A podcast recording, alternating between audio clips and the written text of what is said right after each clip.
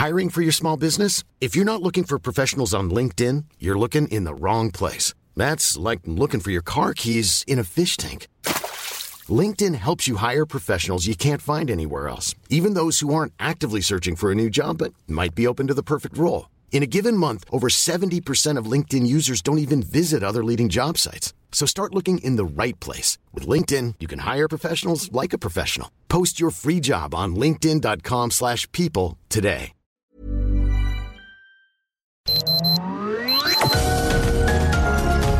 Heraldo Media Group presenta Sergio Sarmiento y Lupita Juárez.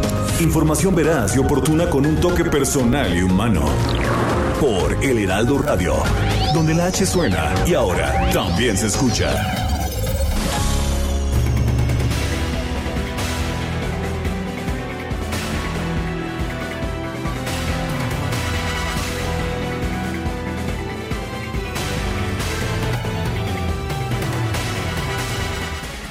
La Fiscalía de Justicia de Guanajuato dio a conocer que su director de comunicación social, Eliú Ortega, fue asesinado después de que se le secuestró el pasado 15 de agosto. Se informó en un comunicado eh, que después de su desaparición comenzaron los protocolos de búsqueda. Al poco tiempo se dijo que se había recibido una llamada de los presuntos secuestradores exigiendo una fuerte cantidad de dinero. Las autoridades aseguraron que la unidad especializada en combate al secuestro intervino e identificó a un hombre y a una mujer como los presuntos responsables del secuestro. Estos uh, se quedaron con el auto de la víctima y realizaban las llamadas telefónicas para exigir el rescate. Tras realizar un operativo, elementos de la Agencia de Investigación Criminal de la Fiscalía detuvieron a un hombre, Roberto Carlos N., y a una mujer, Frida María N., quienes quedaron a disposición del juez por el delito de secuestro. Inicialmente los inculpados privaron de la libertad a nuestro compañero y exigían una fuerte cantidad de dinero, es lo que señala la Fiscalía. Los dos fueron vinculados a proceso penal el 26 de agosto, el mismo día en que las autoridades dicen haber encontrado el cuerpo de Eliu. Son las 7, 7 de la mañana con dos minutos. Hoy es viernes, ¿será viernes realmente? Uf, sería una muy buena noticia. Aguardaremos la confirmación, aguardaremos la confirmación en caso de que nuestra compañera Itzel González así lo determine. Por lo pronto, hoy es 28 de agosto del 2020. Yo soy Sergio Sarmiento. Quiero darle a usted la más cordial bienvenida a El Heraldo Radio. Lo invito a permanecer con nosotros. ¿Por qué? Bueno, pues en primer lugar porque aquí Aquí lo informamos, lo informamos muy bien, le damos toda la información, se la damos con prontitud, si usted está en el vehículo, ya sabe usted, en unos cuantos minutos se entera de todo, hacemos entrevistas cortas, hacemos entrevistas con todo el mundo, eh, tenemos la idea de que un buen noticiario tiene que tener un buen ritmo y estamos muy orgullosos de que lo estamos logrando. La otra razón es que, ¿qué le puedo decir? Mi compañera es muy simpática. Uf, no solamente es una buena periodista, bueno, voy a decir que es muy guapa también, este, pero eso es, eso es nada más, eso es nada más la superficie. No es una Uf, no. Eso eso fue virtual, ¿eh? No vayan ustedes a pensar. Bueno, es una gran mujer, una gran periodista con un gran sentido del humor y además una excelente compañera tengo testigos, ¿eh? No crean que lanzo estas acusaciones así al azar. Guadalupe Juárez, ¿cómo estás? Buenos días. Ya enamoraste a nuestro operador Quique, ¿verdad? qué barbaridad! Después de esta presentación, qué gusto saludarte, Sergio Sarmiento. Muy buenos días, Quique. Muchas gracias, mi querido Quique. Oye, y aunque Itzel González no lo confirme, ¿qué crees? Es viernes y el cuerpo lo sabe. ¿Ah, el cuerpo lo sabe, ya andamos todos así como que muy emocionados esta mañana. Uy, violento, Quique. ¿Qué pasó, Quique? por andar de enamorado, ¿ya ves? Andaba medio dormido. No, hombre. Bueno, pues eh, buenos días a todos. Les tengo información bien importante, mi querido Sergio. aparte del relajo que estaremos echando, por supuesto, esta mañana de viernes. Fíjate que, pues, eh, quieren que se castigue a los periodistas al bote. Y ya ¿Ah, sabes, sí? sí, sí, que se les sancione. ¿Otra vez? Ya no investiguen, ya no investiguen, no, no hagan olas. Ustedes concrétense a reportar reproducir lo que sale en los boletines, lo que dice la autoridad. Es una iniciativa del diputado local de Morena, Eleazar Rubio Aldarán, que ha pedido a los periodistas no investigar crímenes, limitarse a informar los hallazgos de las autoridades ministeriales. En los argumentos que presentó como parte de una iniciativa, ¿eh? no nada más lo declaró así al aire, es parte de una iniciativa para volver a crear la pena por difamación aquí en la Ciudad de México. Expuso que los periodistas no deben realizar investigaciones por su cuenta sobre hechos delictivos. Imagínese nada más lo que nos digan las autoridades y ahí nos quedamos, ¿no? De todo lo que nos digan, pues así nada más eh, lo aceptamos y ya que no se indague nada, que no se investigue nada. Bueno, dice Rubio Aldarán, su labor es exclusiva de informar, ¿eh? no de realizar investigaciones o diligencias para resolver una carpeta de investigación. hay, que leer los, Nada más. comunicados de prensa del gobierno. Concrétate a los comunicados. Eso es. Lo que diga la autoridad es palabra de... Ya nos habían dicho que es mejor regresar a los tiempos en que el país vivía feliz, ¿no? Pues es lo que dicen, aunque ahora estamos más felices que antes, de acuerdo con la información que se tiene desde el gobierno federal. El eh, señor este dijo que el trabajo de los periodistas debe ser investigar y replicar lo que las autoridades encuentran derivado de sus investigaciones. Y bueno, pues eh, dice que esto no significa que se les cuarte el derecho de informar, sino que deben ser cautelosos con lo que informan para que no le favorezcan al imputado y sirva para enterarse que ya están cerca de él y con ello se sustraiga de la acción de la justicia. Hasta ahorita lo único que hemos escuchado es que las propias autoridades pues filtran la información, ¿no?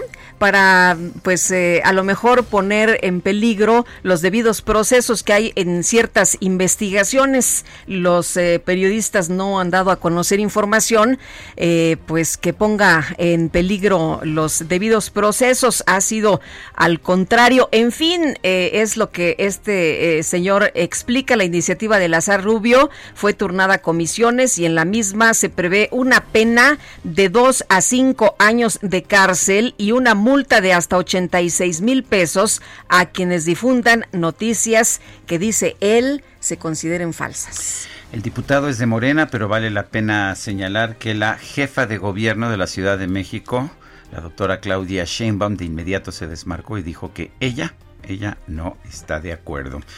En temas internacionales le tengo dos notas que me parecen muy importantes. Por una parte, Shinzo Abe, que ha sido el primer ministro que durante más tiempo ha realizado las funciones de gobernante de Japón, anuncia que se va a retirar una vez que su partido, el Partido Liberal Democrático, encuentre a un sucesor.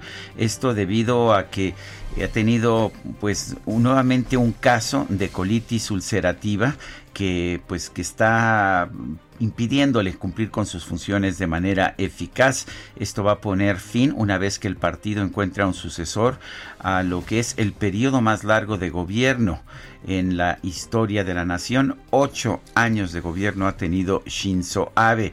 Y en otra información también, a lo mejor no era mucha sorpresa, pero Donald Trump fue ratificado ayer y aceptó la candidatura del Partido Republicano a la presidencia de los Estados Unidos. Y en su discurso dijo que su, si su opositor Joe Biden gana la elección, traerá caos y socialismo a los Estados Unidos. No, bueno, ya falta poquito para la elección allá en los Estados Unidos el 3 de noviembre. Y bueno, antes de continuar con las frases y otras cosas importantes en este espacio, senadores de Morena formalizaron ante la mesa directiva del Senado la petición de consulta popular para el enjuiciamiento de expresidentes que hayan cometido delitos durante el ejercicio de sus funciones. Y estaba leyendo a Miguel Carbonel, este abogado tan eh, reconocido, que dice, a ver, a ver, no se hagan bolas, no se necesita ninguna petición de consulta para enjuiciamiento de expresidentes. Si hay pruebas en este momento, no necesitamos esperarnos hasta el año que entra. en este momento puede el presidente o quien quiera eh, pues presentar las pruebas ante las instancias correspondientes y que se juzgue a quien eh, haya cometido algún delito. Son las 7 de la mañana con 9 minutos.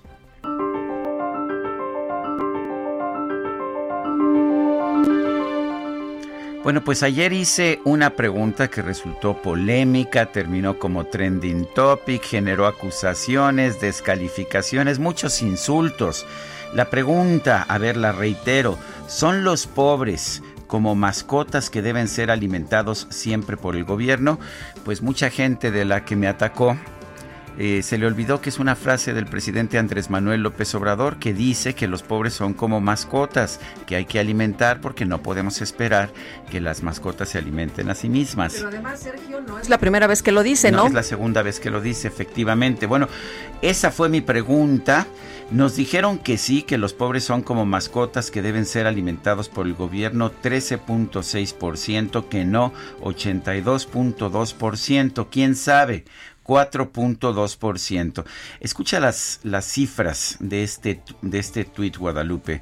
54.356 votos, escuchaste bien, 54.356 6.000 respuestas y comentarios, 2.900 retweets y 2.300 likes. Pues interesante la, pues la, pregunta, eh, interesante el planteamiento y se puso muy intenso en redes sociales y la participación pues impresionante. Efectivamente.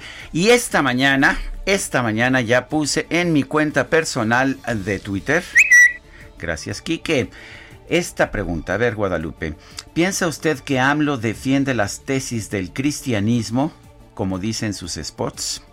Ya eh, ha escuchado usted los spots en que dice pues que el Papa Francisco eh, que el Papa Francisco dice que ayudar a los pobres no es ir al comunismo y que él dice que él no lleva al país al comunismo, pero que hay que ayudar a los pobres. Entonces, ¿piensa usted que AMLO defiende las tesis del cristianismo, como dicen sus spots? Nos dice que sí, 10.2% de los que responden que no 83.2%, quién sabe 6.5%. En 31 minutos hemos recibido 1.104 votos. Las destacadas del Heraldo de México. Con Itzel González. Itzel, ¿cómo te va? Muy buenos días. Lupita, Sergio, amigos, muy buenos días. Ya lo adelantaban ustedes pero yo lo vengo a confirmar, por fin es viernes. Repetimos, es viernes 28 de agosto del 2020. Gracias, Quique, gracias, producción. Lamentablemente no puedo decir que es un viernes completo porque no es quincena, pero sí llegamos, amigos. Sí aguantamos hasta el próximo lunes. Si aguantamos, híjole, yo ya ando eh, pidiendo aquí prestado. oye, estaba muy está muy largo el mes.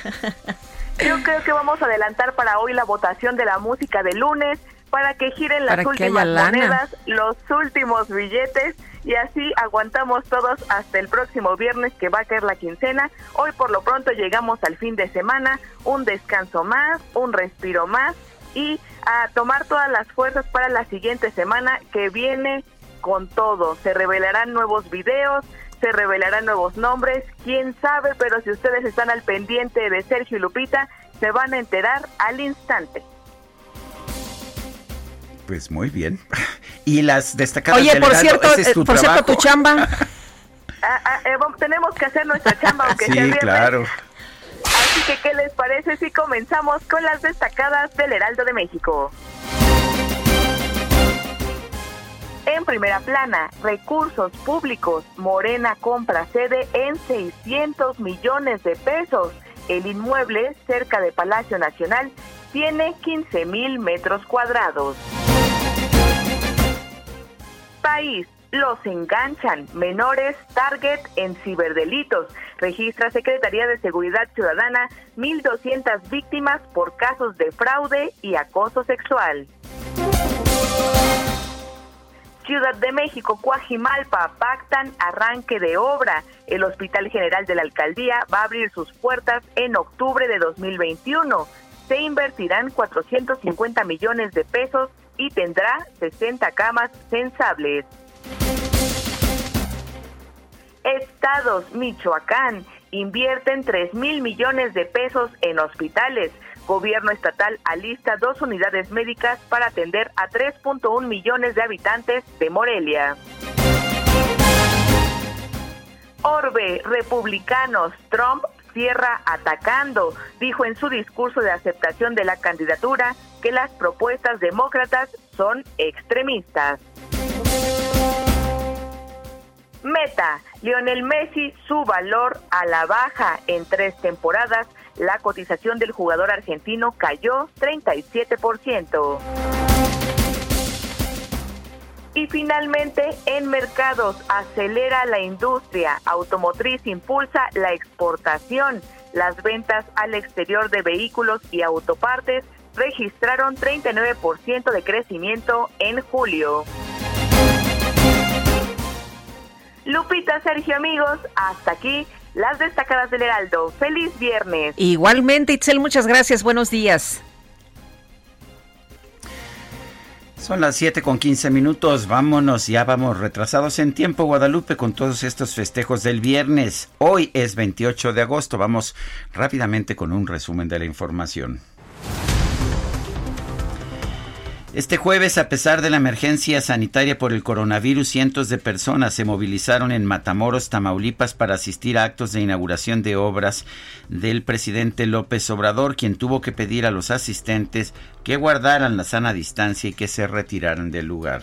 La verdad es que me siento apenado, muy apenado, porque no debió hacerse este acto. Estamos en plena pandemia todavía y tenemos que cuidarnos todos. De modo que no voy a tardar mucho porque quiero que guarden sana distancia y que se vayan retirando, se los digo con todo respeto. Tenemos que cuidarnos. La salud es primero. Yo sé que hay mucha pasión, muchos deseos de participar, pero tenemos todo el tiempo por delante y nos vamos a seguir encontrando.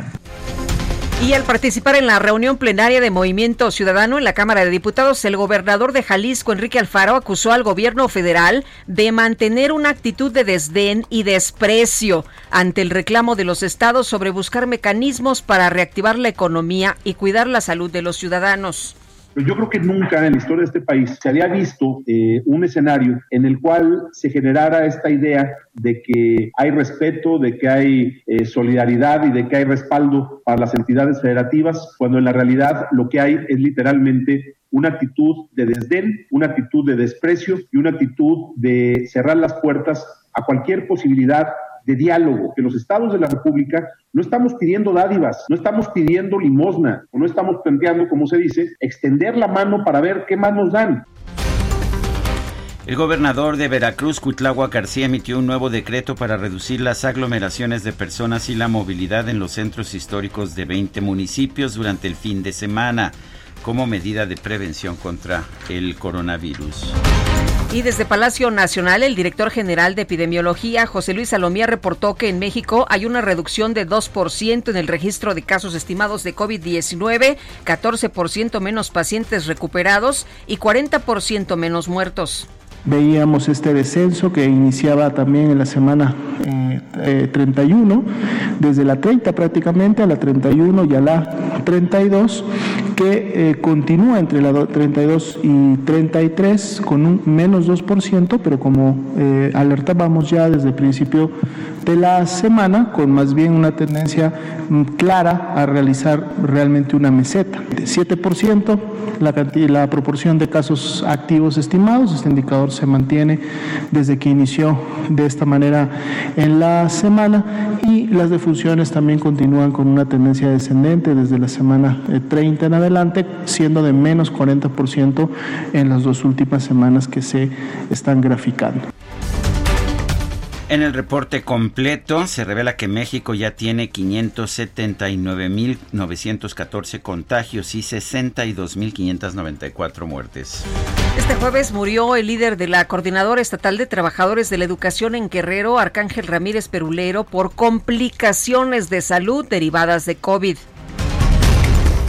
El secretario de Relaciones Exteriores, Marcelo Ebrard, informó que en ocho días va a recibir avances de la fase final de pruebas clínicas de la vacuna contra el COVID-19 de la farmacéutica AstraZeneca en la Universidad de Oxford. El gobierno de Cuba anunció un toque de queda nocturno para tratar de contrarrestar la propagación del coronavirus en la isla. Además, se ordenaron otras medidas restrictivas como la prohibición de viajar entre provincias. El gobierno de España presentó un plan que considera que todos los alumnos de educación primaria van a regresar a clases a partir del 10 de septiembre. Los de seis años o más tendrán que usar mascarillas de forma obligatoria. Y la Comisión Europea informó que logró cerrar un contrato con la farmacéutica AstraZeneca para comprar por lo menos 300 millones de dosis de su vacuna contra el coronavirus. Un estudio realizado por investigadores del Hospital Mount Sinai el Monte Sinaí de Nueva York concluyó que los anticoagulantes incrementan hasta en un 50% la supervivencia de los pacientes críticos de COVID-19. Interesante esto sobre todo para pacientes críticos. Los anticoagulantes aumentan la supervivencia en 50%. Y María Jove, directora técnica de la lucha contra la pandemia de la Organización Mundial de la Salud, señaló que de ser posible todas las personas que hayan estado en contacto con algún caso activo de COVID-19 deben someterse a pruebas a pesar de que no desarrollen síntomas. En México las autoridades o en los hospitales te dicen que no, que te vayas a tu casa y te aísles, pero que no se desperdicien las pruebas contigo. A nivel internacional, la Universidad Johns Hopkins de los Estados Unidos reporta 24.487.000 contagios de coronavirus y más de 832.000 muertes. Y, oye, hablando de las pruebas, me acordé que cuando algunos funcionarios han tenido COVID, ah, inmediatamente se dice, ni ellos ni su familia tienen. Y pues llama mucho la atención de nuestros amigos del auditorio que ah, dicen, que los ah, para ellos sí hay pruebas. pruebas, efectivamente. Bueno, el consejero presidente del Instituto Nacional Electoral, Lorenzo Córdoba, informó que hace una semana se reunió con el fiscal general de la República, Alejandro Gertz Manero, para conocer si la denuncia de hechos del exdirector de Pemex, Emilio Lozoya, tiene elementos para reabrir la fiscalización de las campañas de 2012. Córdoba también informó que analiza que a qué unidad serán remitidas las quejas presentadas en contra de Pío López Obrador y David León por presunto financiamiento ilícito de Morena. Y un grupo de 15 senadores de Morena formalizó ante la mesa directiva de la Cámara Alta una petición para realizar una consulta ciudadana para determinar si se debe llevar a juicio o no a los expresidentes de la República. El diputado de Morena en el Congreso de la Ciudad de México, Eleazar Rubio Aldarán, presentó una iniciativa para volver a las penas de cárcel por el delito de difamación. Se quitaron estas penas de cárcel por el caso principalmente de Lidia Cacho. Usted recordará que fue encarcelada por una acusación de difamación. El legislador pidió a los periodistas no investigar los crímenes y limitarse a informar de los hallazgos de las autoridades. Por cierto que Lidia Cacho en su cuenta de Twitter escribió el partido del presidente de México propone volver a los regímenes más autoritarios de nuestra historia, prohibir que periodistas investiguemos crímenes y delitos, encima quieren criminalizar la libertad de expresión de nuevo. Empresarios de Ensenada, Baja California, presentaron una denuncia ante la Fiscalía General de la República en contra del secretario de Salud del Estado, Alonso Oscar Pérez, por el cobro de 61 mil dólares para favorecerlos en una licitación del IMSS en 2019. Y este jueves el presidente López Obrador realizó un recorrido de supervisión de la refinería de Cadereyta, donde aseguró que el exdirigente del sindicato petrolero, Carlos Romero de Champs, ofreció aumentar la edad de jubilación de los trabajadores a cambio de mantener los privilegios que tenían en sexenios anteriores. En un nuevo video, el presidente López Obrador aseguró que trabaja para pacificar al país. Poco a poco vamos pacificando al país. Es otra estrategia. Es trabajar de día y de noche para garantizar la seguridad de nuestro pueblo. Es atender a los jóvenes que tengan posibilidad de estudiar, de trabajar. Y algo muy importante, que ya no sea la delincuencia la que gobierne en México. Nunca más García Lunas en el gobierno. Y la Fiscalía General de Guanajuato localizó sin vida al vocero de la dependencia, Eliu Ojeda, quien había sido reportado como desaparecido el pasado 15 de agosto. Además, confirmó la detención de Roberto Carlos N. y Frida María N., quienes presuntamente secuestraron al funcionario. Autoridades del Estado de México informaron que un juez vinculó a proceso a Edgar Alejandro N., uno de los presuntos responsables del asesinato del notario Luis Miranda Cardoso. Y el Partido del Trabajo en la Cámara de Diputados anunció que este viernes va a dar a conocer los nuevos integrantes de su bancada con los que busca obtener la presidencia de la mesa directiva de San Lázaro. Y desde la Casa Blanca, el presidente de los Estados Unidos, Donald Trump, aceptó la postulación del Partido Republicano para los comicios del 3 de noviembre. Y son las 7 de la mañana con 24 minutos. Vamos a una pausa. Guadalupe Juárez y Sergio Sarmiento estamos en el Heraldo Radio.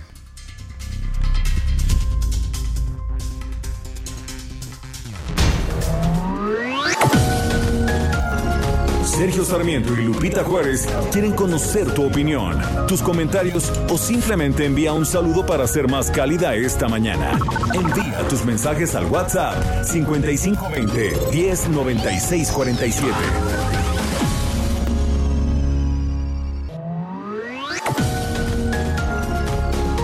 Continuamos con Sergio Sarmiento y Lupita Juárez por El Heraldo Radio.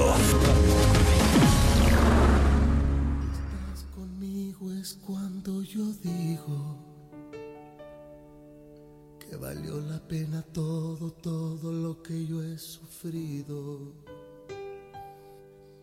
No sé si es un sueño aún o es una realidad. Pero cuando estoy contigo es cuando digo que este amor que siento es porque tú lo has merecido. Con decirte amor que otra vez he amanecido llorando de felicidad. Hay gente que le gusta, hay gente que no le gusta, pero lo que sí le puedo decir a usted es que Juan Gabriel Alberto Aguilera Valadez, quien falleció el 28 de agosto del 2016, hace cuatro años, dejó una huella, dejó una huella muy fuerte en la cultura de nuestro país. ¿Te parece, Guadalupe, que escuchemos hoy música interpretada y compuesta por Juan Gabriel? Me parece muy bien. Oye, ayer, qué curioso, estaba revisando algunas cosas y salió, ya ves que luego postean en el, los, en el Twitter algunos videos, algunas imágenes, etcétera. Eh, vi un video de cuando Juan Gabriel estaba jovencito, jovencito cantando con Rocío Durcal. Qué sensacional. Y la verdad es que lo sí le, le puse play, qué maravilloso, ¿eh? Unas voces buenísimas. Esto que estamos escuchando para empezar es Abrázame muy fuerte. Juan Gabriel. Así quiero estar por siempre. Aprovecho que estás tú conmigo. Te doy gracias por cada momento de mi vivir. Tú cuando mires para el cielo cada estrella que aparezca. Pues, tenemos mensajes de nuestro público. Tenemos muchos mensajes esta mañana. Como siempre, les agradecemos a nuestros amigos. Dice una persona en el auditorio que no puso su nombre. Sergio, muy buena participación contra Noroña. Ni te dejaba hablar, pero tu participación fue muy prudente. Hay gente que piensa que en un debate lo que hay que hacer es no dejar hablar al contrario. Y yo, pues ya me conoce usted, lo que pienso es que hay que presentar argumentos. Muy buenos días, me encanta su noticiero. Y sí, Lupita es muy guapa, pero el señor Sarmiento también. Uf. Bueno, con todas las prohibiciones y nuevas iniciativas, Obrador y Morena nos quieren regresar al oscurantismo, no nos pone su nombre, le recuerdo. Si nos manda usted un mensaje de WhatsApp y de texto al 55 2010 96 47, pónganos su nombre ahí mismo para que cuando recibamos nosotros el mensaje, porque nosotros no tenemos físicamente el teléfono, sepamos de quién se trata. Y nos dice Jorge Mandujano López, reportado desde mi tierra, Acámbaro, Guanajuato. Pues muchos saludos allá a nuestros amigos en Guanajuato. Y Alma Rosa Arjona, excelente viernes, duodinámico, saludos desde Ciudad Jardín, Coyoacán y maravilloso fin de semana.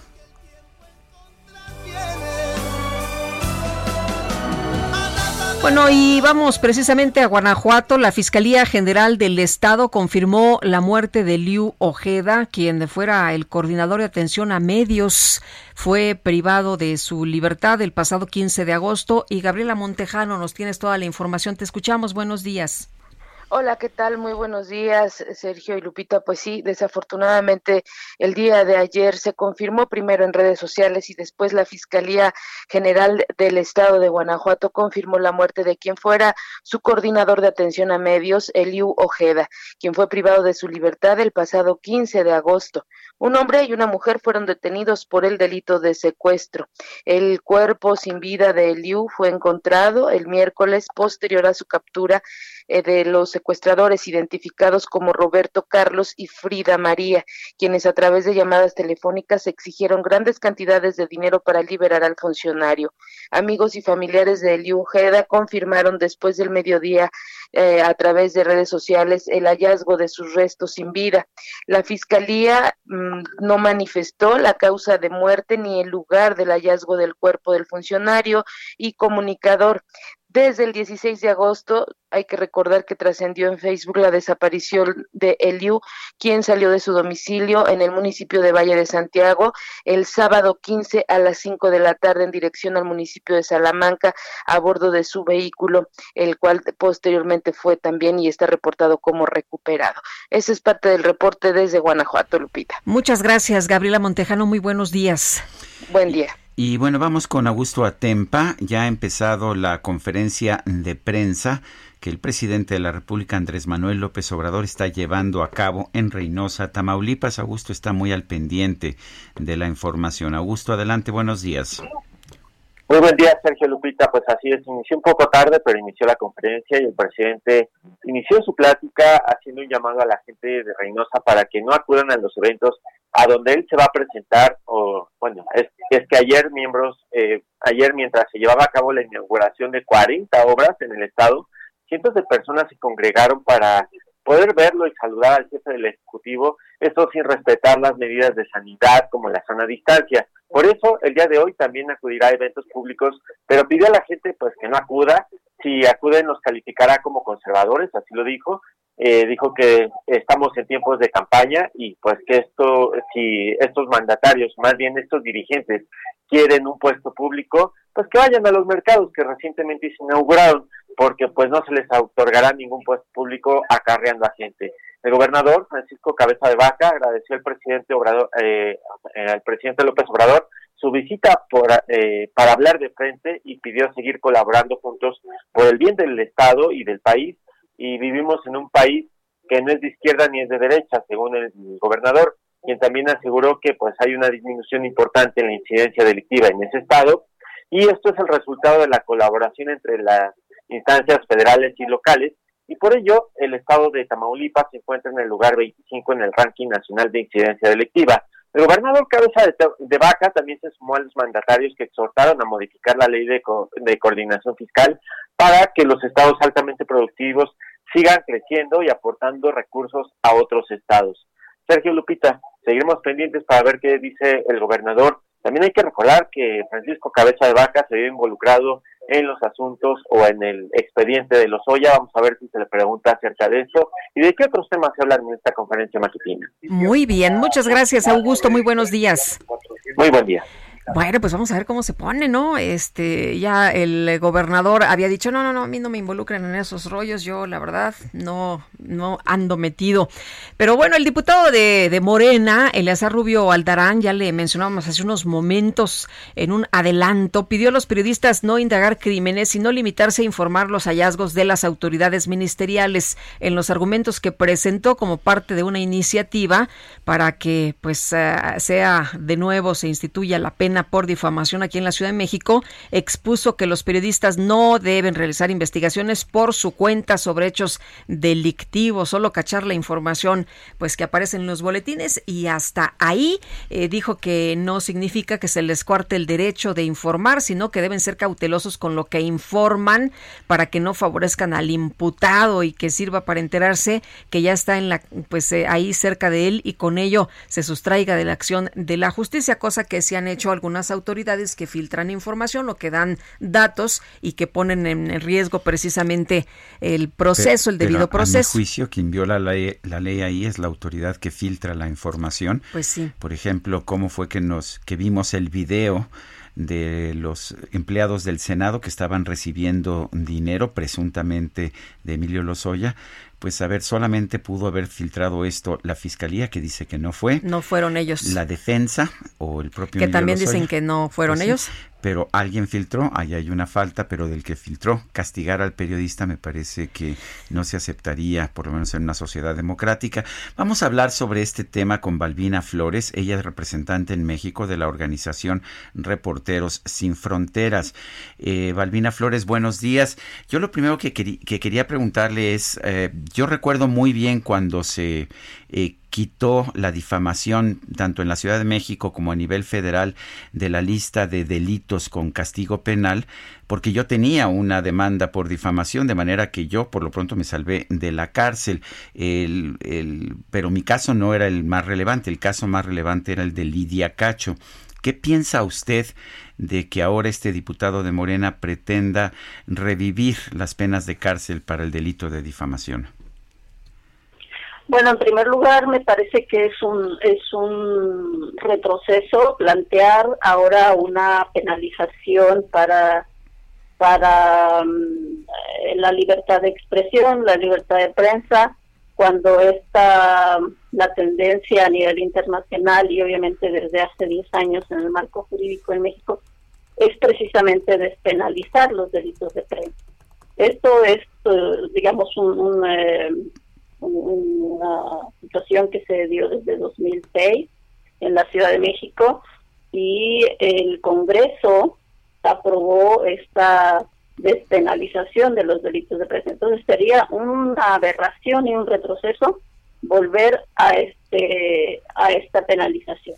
Balbina, lo que nos dice este señor eh, o lo que nos sugiere es que los periodistas no investiguen, que sea la autoridad y que los periodistas se conformen con recibir los boletines. Y además eh, subraya que no tiene nada que ver con coartar el derecho de informar, sino que deben ser cautelosos. Y eso lo está presentando ante la opinión pública. Y hay veces que pues algunas personas sí aceptan lo que dicen algunos legisladores, ¿no? Bueno, eh, creo que esto no, no, debe ser, es, decir, lo, que se está planteando, de acuerdo a lo que vimos el día de ayer, es precisamente eso, o sea, una penalización de cinco años más una multa de 85 mil pesos, algo así. Sí, 86 mil.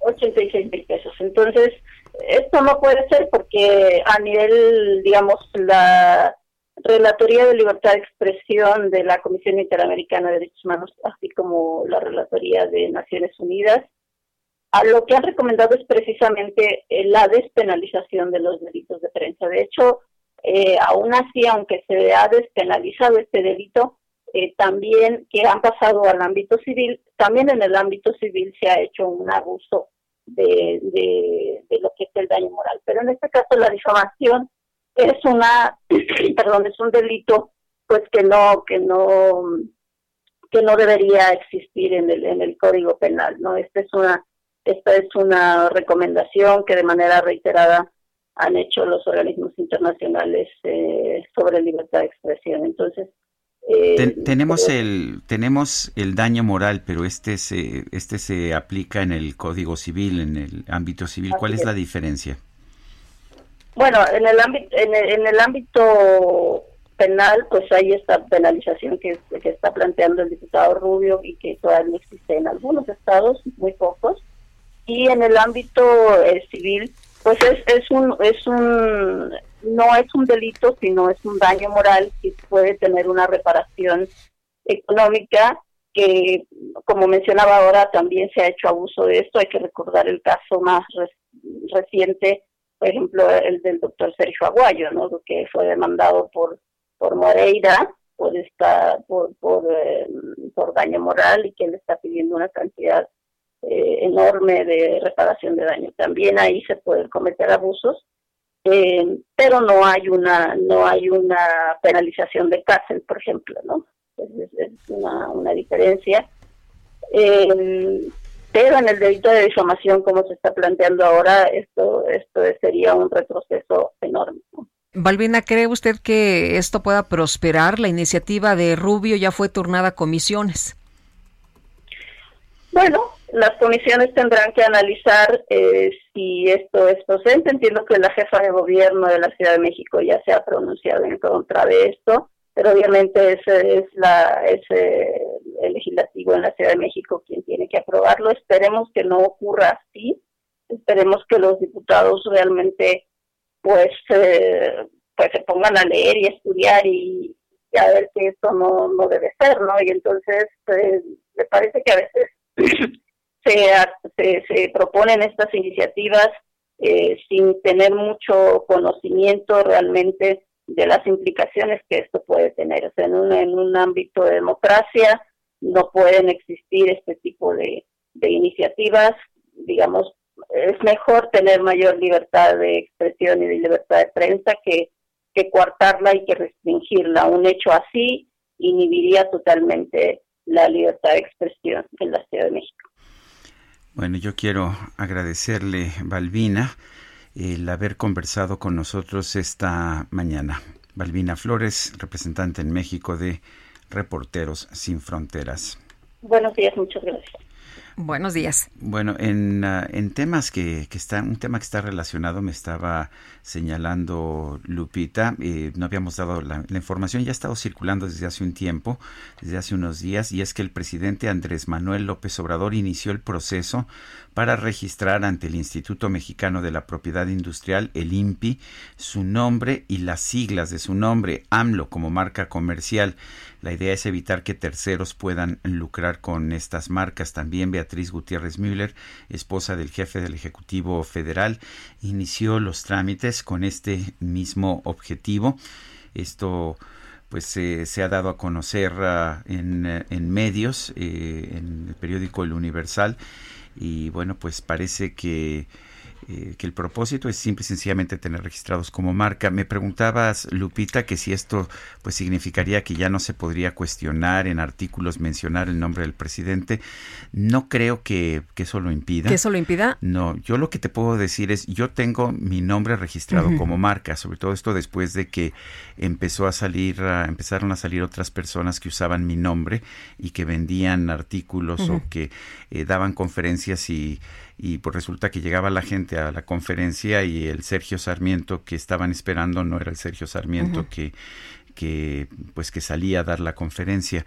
Eh, por lo menos en mi caso, a lo mejor es porque yo nunca lo he tratado, pero en mi caso, pues cuando la gente me cita o me insulta o me difama en, redes sociales, pues yo simple y sencillamente no hago nada y no creo que puedas hacer nada mientras no, pues, digamos, trates de vender un artículo, dar una conferencia diciendo que eres Andrés Manuel López Obrador. Y es que está interesante, está interesante la discusión sobre el tema porque en eh, redes sociales, en, Twitter, había por ahí esta discusión interesante de... Yo creo que no, es el caso. Habría que preguntarle a un abogado. ¿sí? sí, sí, hay, que consultarlo porque decía una persona, bueno, entonces ya no van a poder salir caricaturas mencionando a AMLO. Mm, no es cierto, sí. Eh, porque como ya tiene y es marca registrada, solamente él lo puede utilizar o no van a poder hacer alguna eh, playera o alguna alusión. mi nombre es marca registrada Sergio Sarmiento, así como es Sergio Sarmiento, no mi nombre completo, que es Sergio Antonio Sarmiento Fernández de Lara, que no uso, yo firmo como Sergio,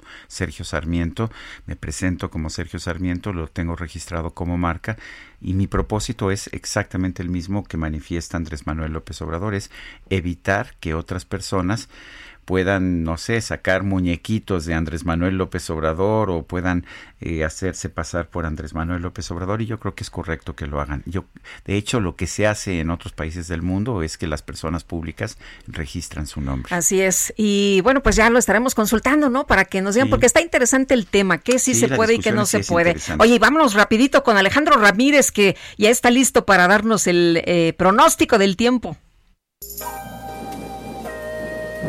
El pronóstico del tiempo. Sergio Sarmiento y Lupita Juárez.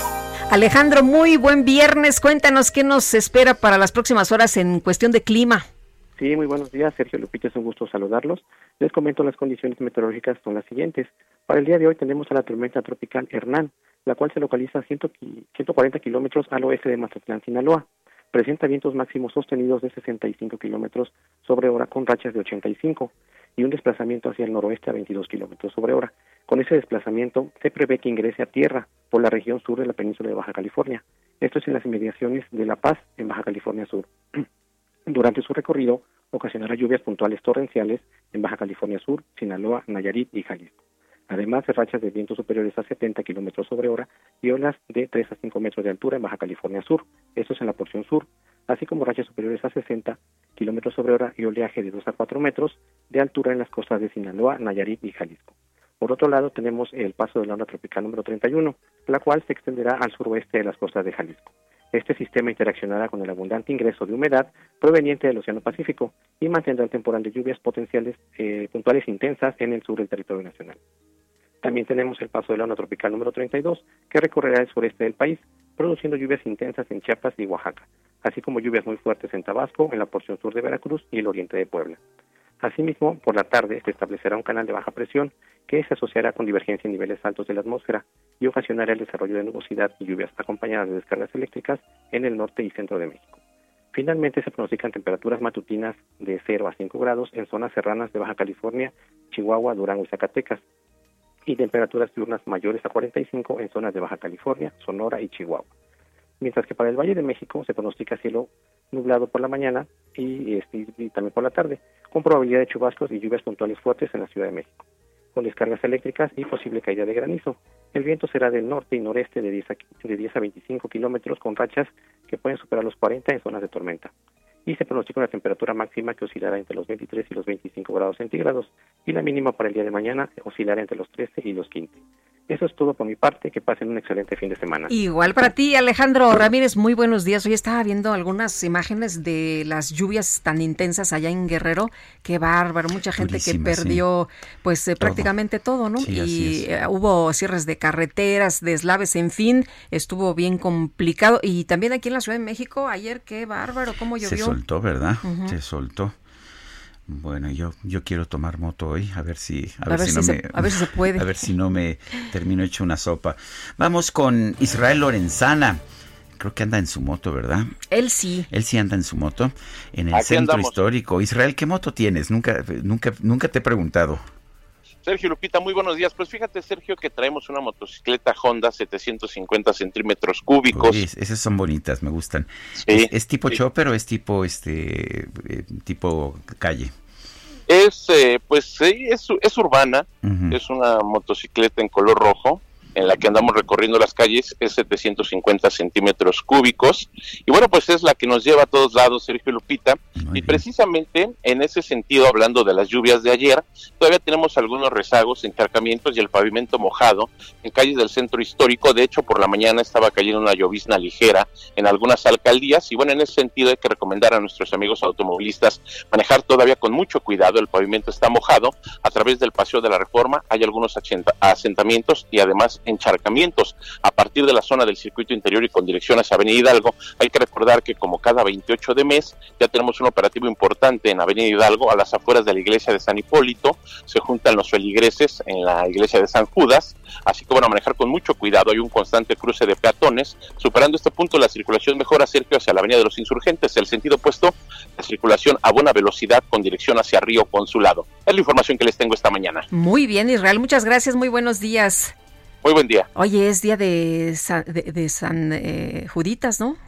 28. sí, lo que nos decía eh, Israel Lorenzana ahí en el templo San Hipólito, pues sí se congrega muchísimo. Es que ahora es todos los 28, ¿verdad? Todos los 28. porque el, ¿cuál es el 28? El mero bueno, el, de octubre. El de octubre, ¿verdad? Pero de todas maneras, yo te, decía que el pasado fin de semana me eché una vuelta. Dije, bueno, a ver cómo andamos. A ver, eh, eché un recorridito por ahí en las calles. Y no, hombre, qué barbaridad. Impresionante ahí en esa zona de cómo, cómo hay gente. Cómo, llega la gente. Bueno, y vámonos a otro tema. Nunca más García Lunas en mi gobierno es la frase que dice el presidente Andrés Manuel López Obrador, o más bien en el gobierno. Y esto en un spot difundido en sus redes sociales como parte del segundo informe de labores eh, que ya no sea más la delincuencia la que gobierne en México, nunca más García Lunas en el gobierno, es lo que dice el mandatario en este video de 30 segundos. López Obrador asegura que su gobierno está pacificando al país poco a poco con el cambio de estrategia de seguridad de sexenios pasados es trabajar de día y de noche. Y bueno dice que parte de esta estrategia para pacificar al país es atender a los jóvenes de México dando posibilidades de estudio y trabajo. Desde el inicio de su administración la cuarta transformación lanzó este programa de jóvenes construyendo el futuro en el que por un periodo de tiempo pues en un, eh, por un periodo quiero decir los jóvenes son aprendices en empresas y gozan de apoyo económico y seguridad. Y bueno, pues eh, yo no sé usted qué piensa sobre el tema de la inseguridad en el país. No sé si usted está de acuerdo con lo que dice el presidente, que se está pacificando al país y que está funcionando la estrategia. Bueno, pues eh, rápidamente, gracias a Alfonso Cermeño. Ayer fue Santa Mónica, hoy es San Agustín, padres de San Agustín. Son las 7 de la mañana con 54 minutos, 7 con 54. Regresamos en un momento más.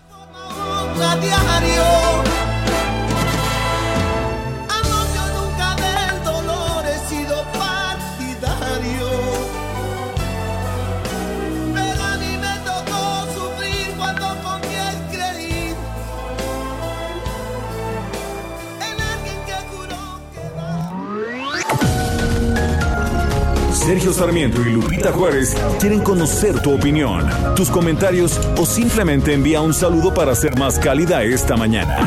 Envía tus mensajes al WhatsApp 5520 109647.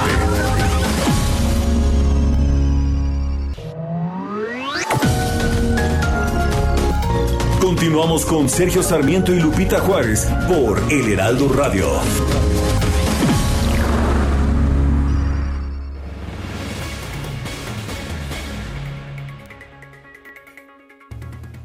¿Qué tal amigos del Heraldo Radio? Qué gusto saludarlos, sobre todo ustedes amigos del público de Sergio y Lupita. Fíjense que para seguir apoyándote en esta época, Citibanamex te ofrece más beneficios. Por eso, hasta el 20 de septiembre podrás disfrutar de seis meses sin intereses o si lo prefieres, puedes obtener dobles puntos premia o dobles thank you points en las compras que realices con tus tarjetas de crédito Citibanamex. Regístrate y conoce todos los detalles en Citibanamex com diagonal más beneficios. CAT promedio 77.0% sin IVA. Continuamos, gracias. Para Lupita Juárez, tu opinión es importante. Escríbele a Twitter en arroba Lupita Juárez H.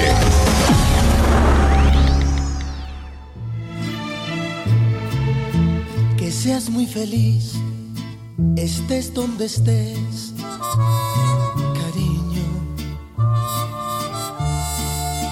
No importa que ya no vuelvas jamás conmigo. Deseo, mi amor, que sepas también. ¿Y que ya les dio sed? No, hombre, muchachos, es muy temprano. Y bueno, pues con esta es viernes además y, ya en este allá en, en España ya son las 2 de la tarde, o sea que ¿Ya se puede? Ya que.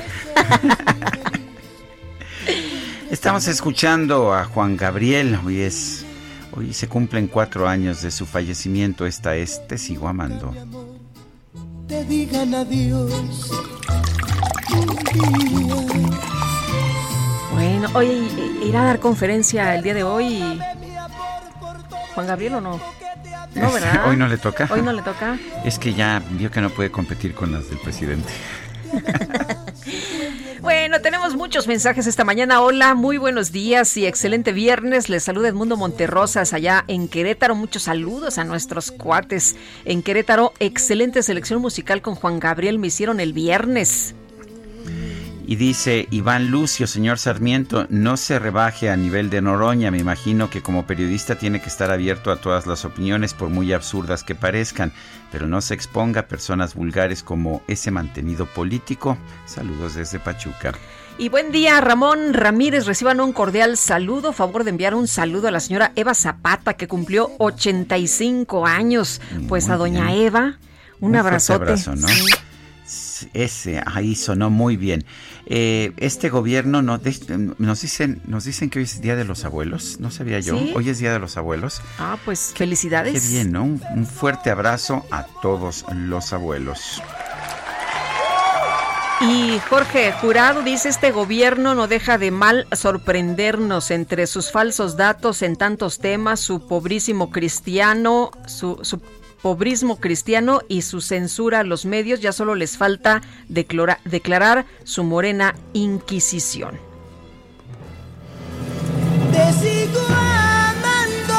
Son las 8 de la mañana con 3 minutos. De acuerdo con la Secretaría de Salud de Nuevo León, este jueves se alcanzó, se alcanzó la cifra de 2.232 muertes acumuladas en el estado a causa de COVID-19.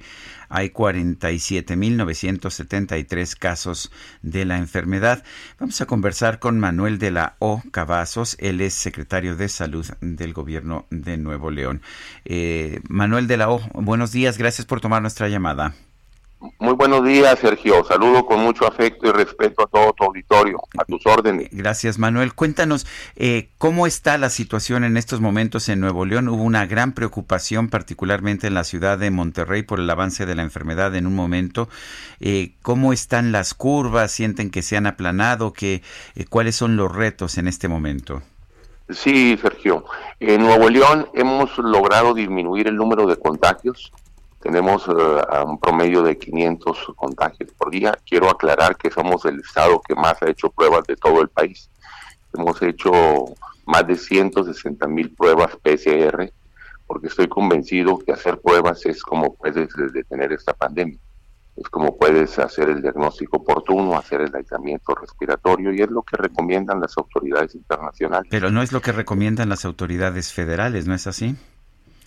Pero nosotros eh, tomemos otros, eh, otra estrategia, una estrategia en Nuevo León, que seguimos eh, la asesoría de médicos de Corea, de Japón, Hong Kong, médicos reconocidos de nuestro país, de Nuevo León, que nos recomienda que hay que hacer pruebas. No es posible no muestrear a las personas, porque imagínate que tú te enfermas, vas con el doctor y, y pues quiere que te dé un diagnóstico quiere saber si tienes COVID o no.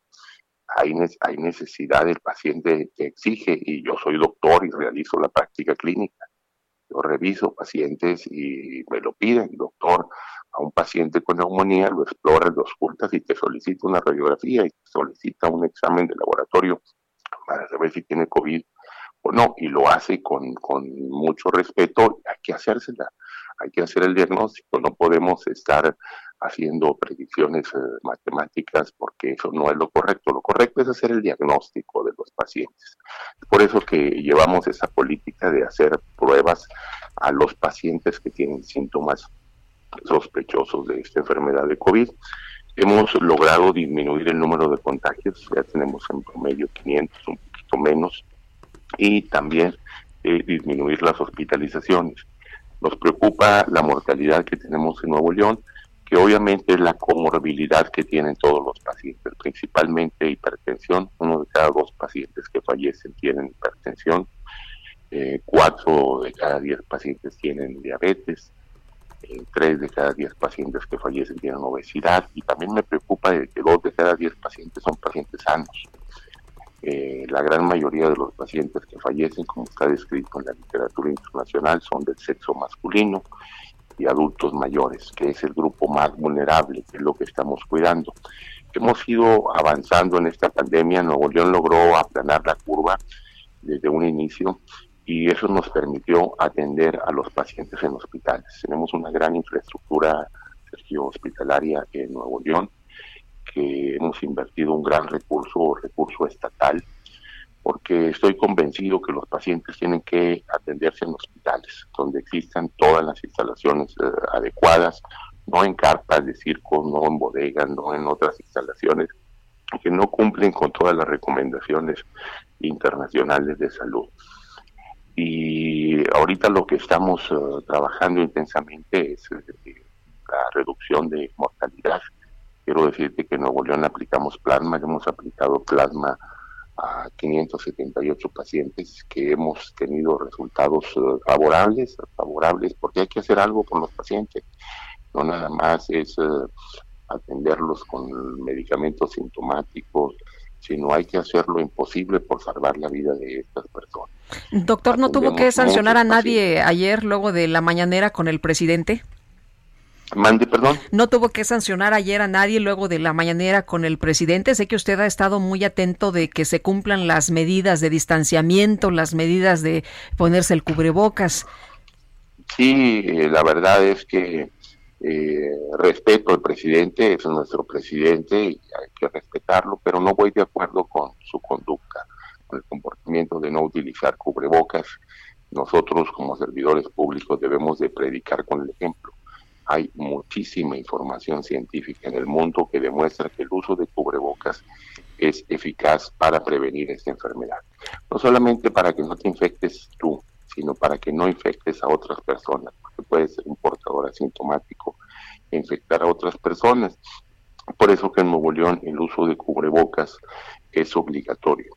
Eh, fomentamos esa cultura y estamos eh, pues eh, concientizando día a día que todas las personas en Nuevo León utilicen cubrebocas y yo como secretario de salud, como médico, predico con el ejemplo y utilizo todos los días el cubrebocas y hago que el gobernador también lo porte. Sí, sí lo vimos ayer, lo vimos portando ahí el cubrebocas en la mañanera. ¿No hubo sancionados? Usted había dicho que iba a sancionar, pues, eh, o, iba a haber sanciones si no se cumplían con las medidas estrictas estas de distanciamiento.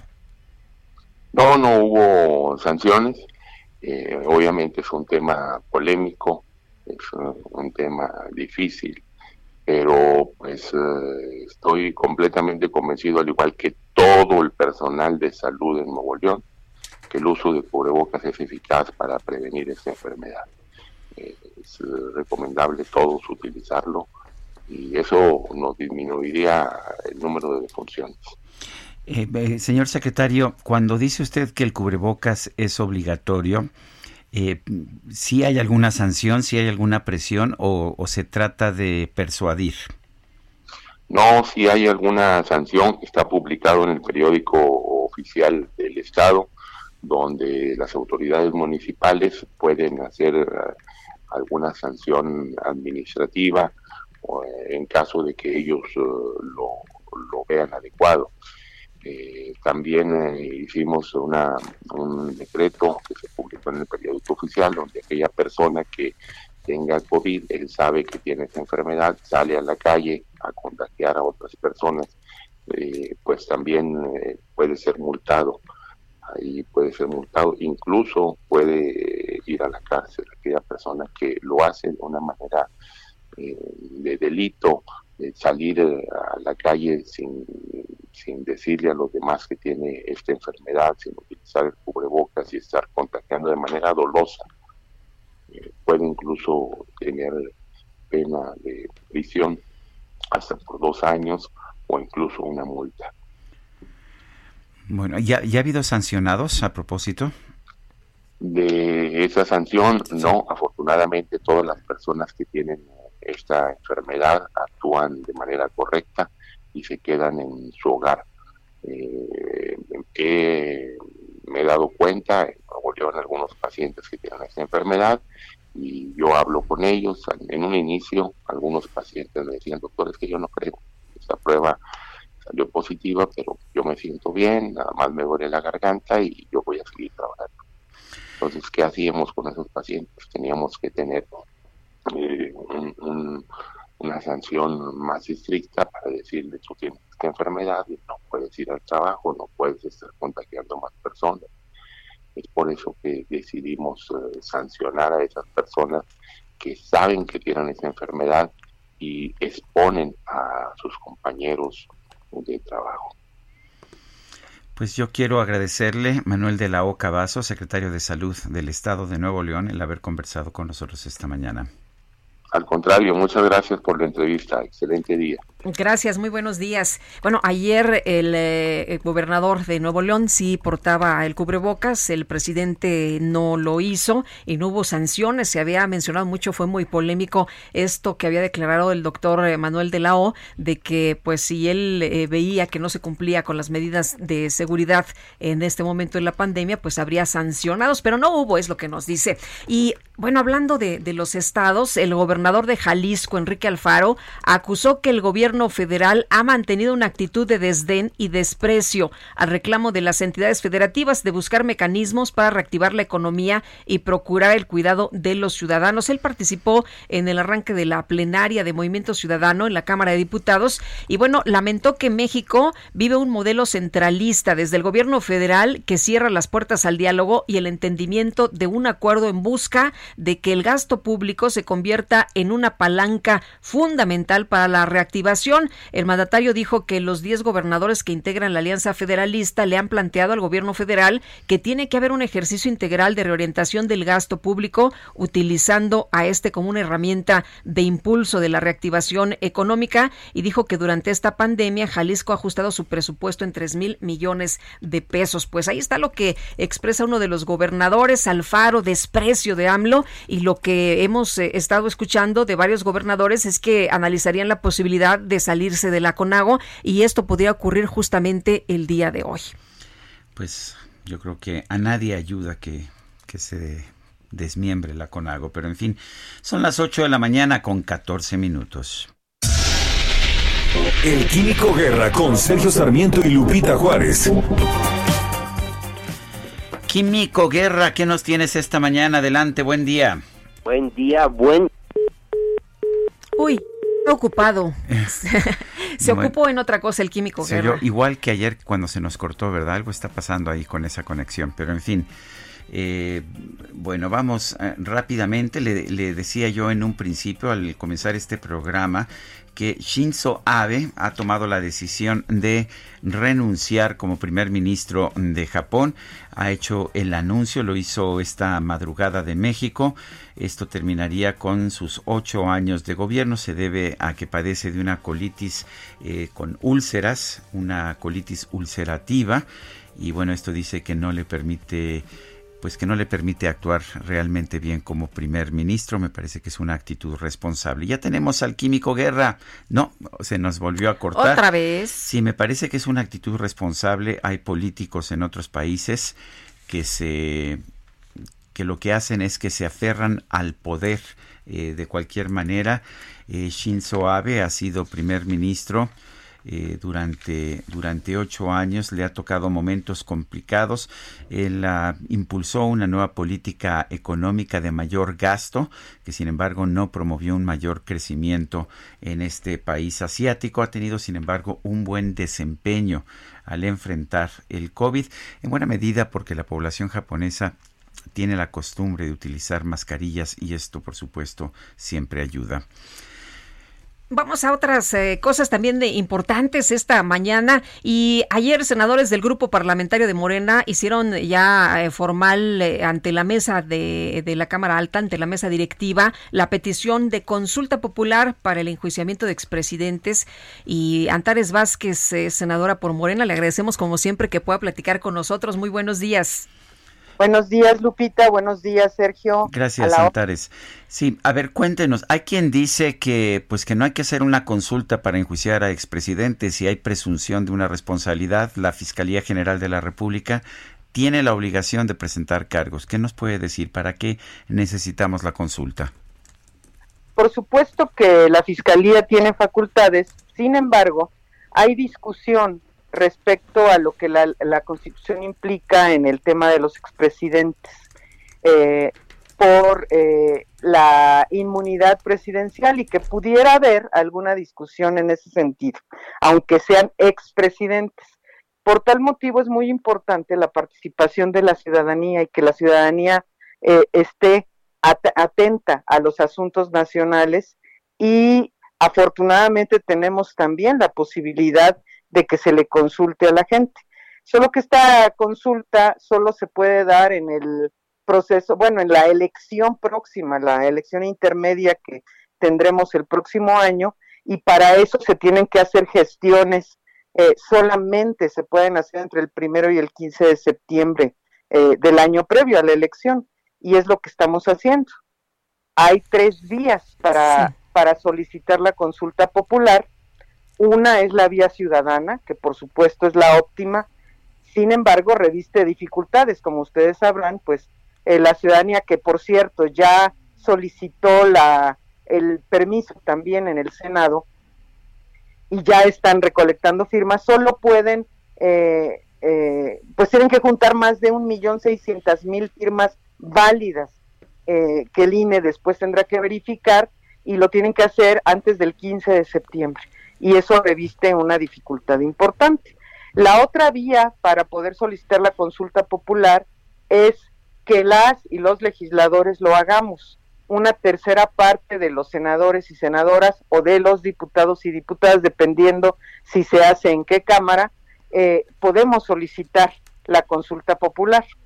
Y la otra vía es que el presidente de la República lo solicite también. Bueno, de hecho, el presidente dijo que se apurara, ¿no? Porque tenían hasta el 15 de septiembre.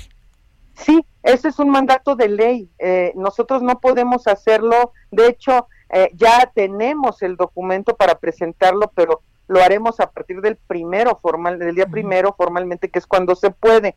En este momento, pues estamos ya se presentó este documento ante el grupo parlamentario de Morena para recabar las firmas que necesitamos 43 firmas de senadores y senadoras para poder eh, hacer la solicitud formal.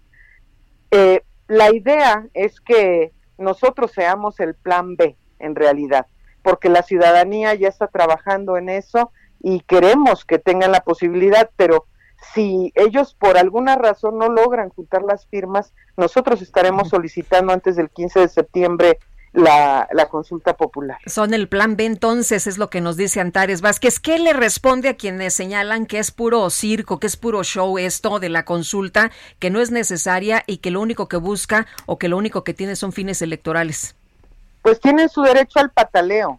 Lo que sucede es que los que dicen eso tienen varios, eh, algunos de los presidentes que pudieran estar en esta circunstancia de ser enjuiciados, pues son de sus partidos y además no solo son los expresidentes, sino hay otras personas que la consulta no es para las otras personas que seguramente tendrán ya tienen otra condición que los expresidentes en materia legal, pero pues ellos tienen derecho al pataleo, que digan lo que quieran, nada más que legalmente vamos a proceder eh, conforme a derecho. Eh, ¿Qué piensa usted de la posición del presidente de la República, Andrés Manuel López Obrador, que dice que quiere la consulta, pero que votaría en contra? pues también está en todo su derecho. Él quiere que la gente se exprese, por lo que eh, él dice, nosotros tenemos, él y nosotros, las y los legisladores, tenemos un mandato popular. Nosotros fuimos electos y representamos a un núcleo de personas o a todo el país como él. Entonces, pues él habla de mandar obedeciendo. Él no está de acuerdo. Sí. Sí, ¿nos escucha? Otra vez se nos cortó. ¿Antares nos escucha? No, perdimos, perdimos, eh, perdimos a Antares Vázquez a la Torre, senadora por Morena. Y bueno, el hecho está en que es una decisión política, lo pidió el presidente de la República, Morena está obedeciendo lo que dice el presidente de la República y, sabemos que esto pues va a tener consecuencias políticas eh, que va a mantener de hecho, la discusión sobre la corrupción de los expresidentes a lo largo de los próximos meses y esto va a fortalecer la posición de Morena con vistas a la elección del próximo 2021. ¿Ya la recuperamos? Eh, Antares, ¿nos escucha? Ah, sí, es que la perdimos. Sí. Yo no dejé de escucharles. Ah, ¿eh? ah nos decía del, del presidente que está en todo su derecho también.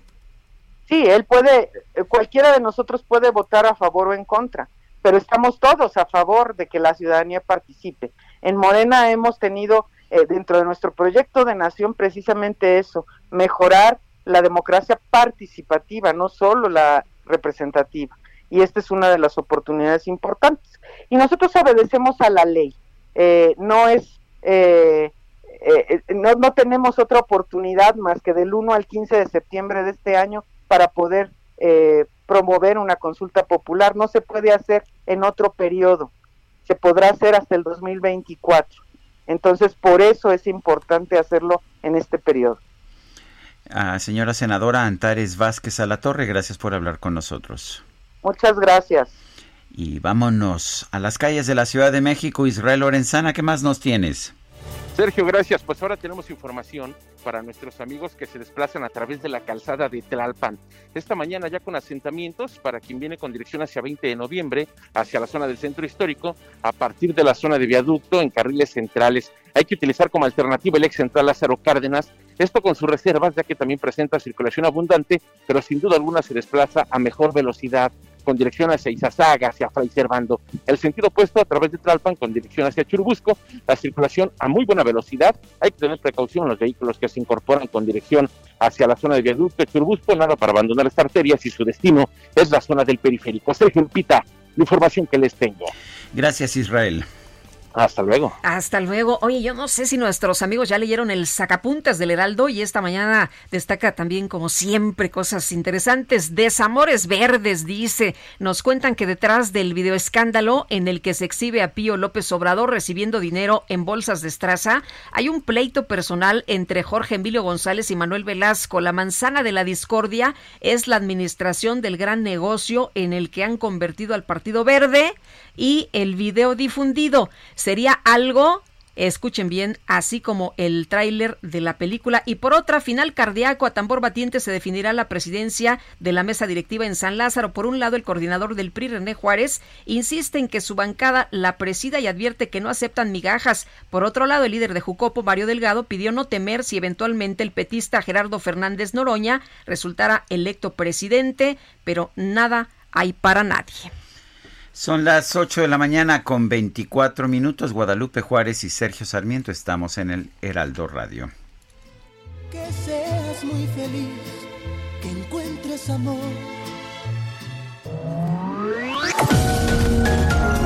Sergio Sarmiento y Lupita Juárez quieren conocer tu opinión, tus comentarios o simplemente envía un saludo para ser más cálida esta mañana. Envía tus mensajes al WhatsApp 5520 109647.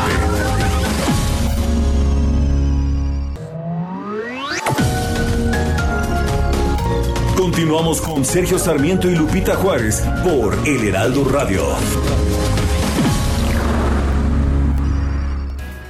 Jaque Mate con Sergio Sarmiento.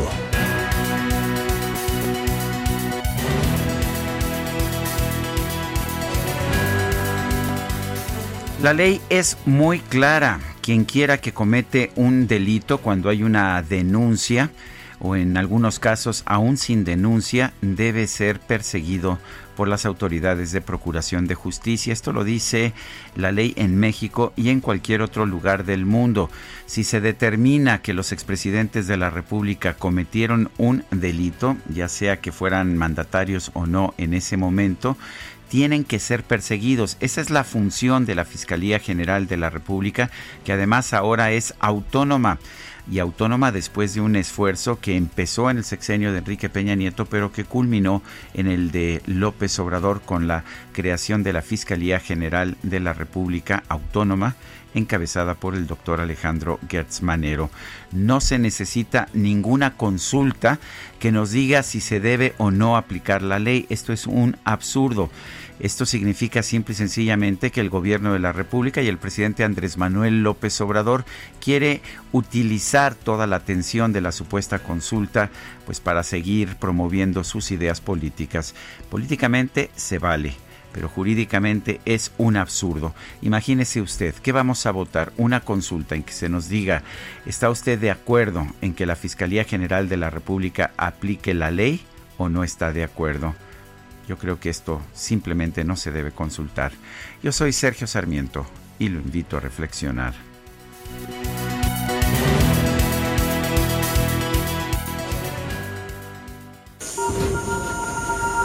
Reporte Metro con Palmira Silva.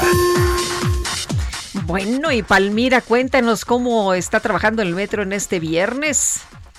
Hola, muy buenos días, Lupita. Sergio, un saludo a su auditorio. En estos momentos la red registra afluencia moderada. Continuamos con el envío de unidades vacías a estaciones de transbordo y de mayor demanda. El tiempo aproximado de paso entre trenes es de 2 a 4 minutos. Les recordamos que en caso de lluvia, por seguridad, los trenes reducen su velocidad a 35 kilómetros por hora, lo cual puede duplicar el tiempo de traslado. Es por eso que les recomendamos estar al pendiente en nuestras redes sociales y anticipar su salida. Por último, pedimos a las y los usuarios continuar extremando medidas de higiene en sus traslados, utilizando gel antibacterial y cubrebocas en todos sus viajes. Esta es la información por el momento. Que tengan un excelente fin de semana. Igual para ti, buenos días. Gracias, hasta luego.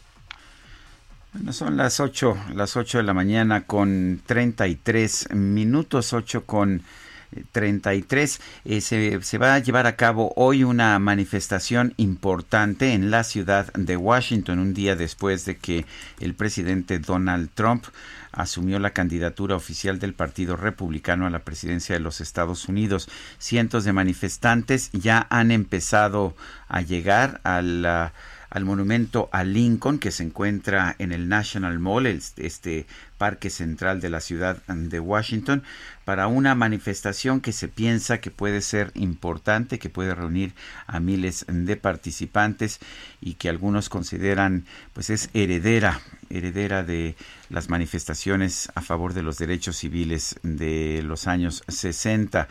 Eh, esta marcha va a empezar en el en el homenaje en el, en el monumento a Lincoln, el memorial a Lincoln, y va a llegar hasta el monumento a Martin Luther King, que se encuentra pues aproximadamente a un medio kilómetro de distancia.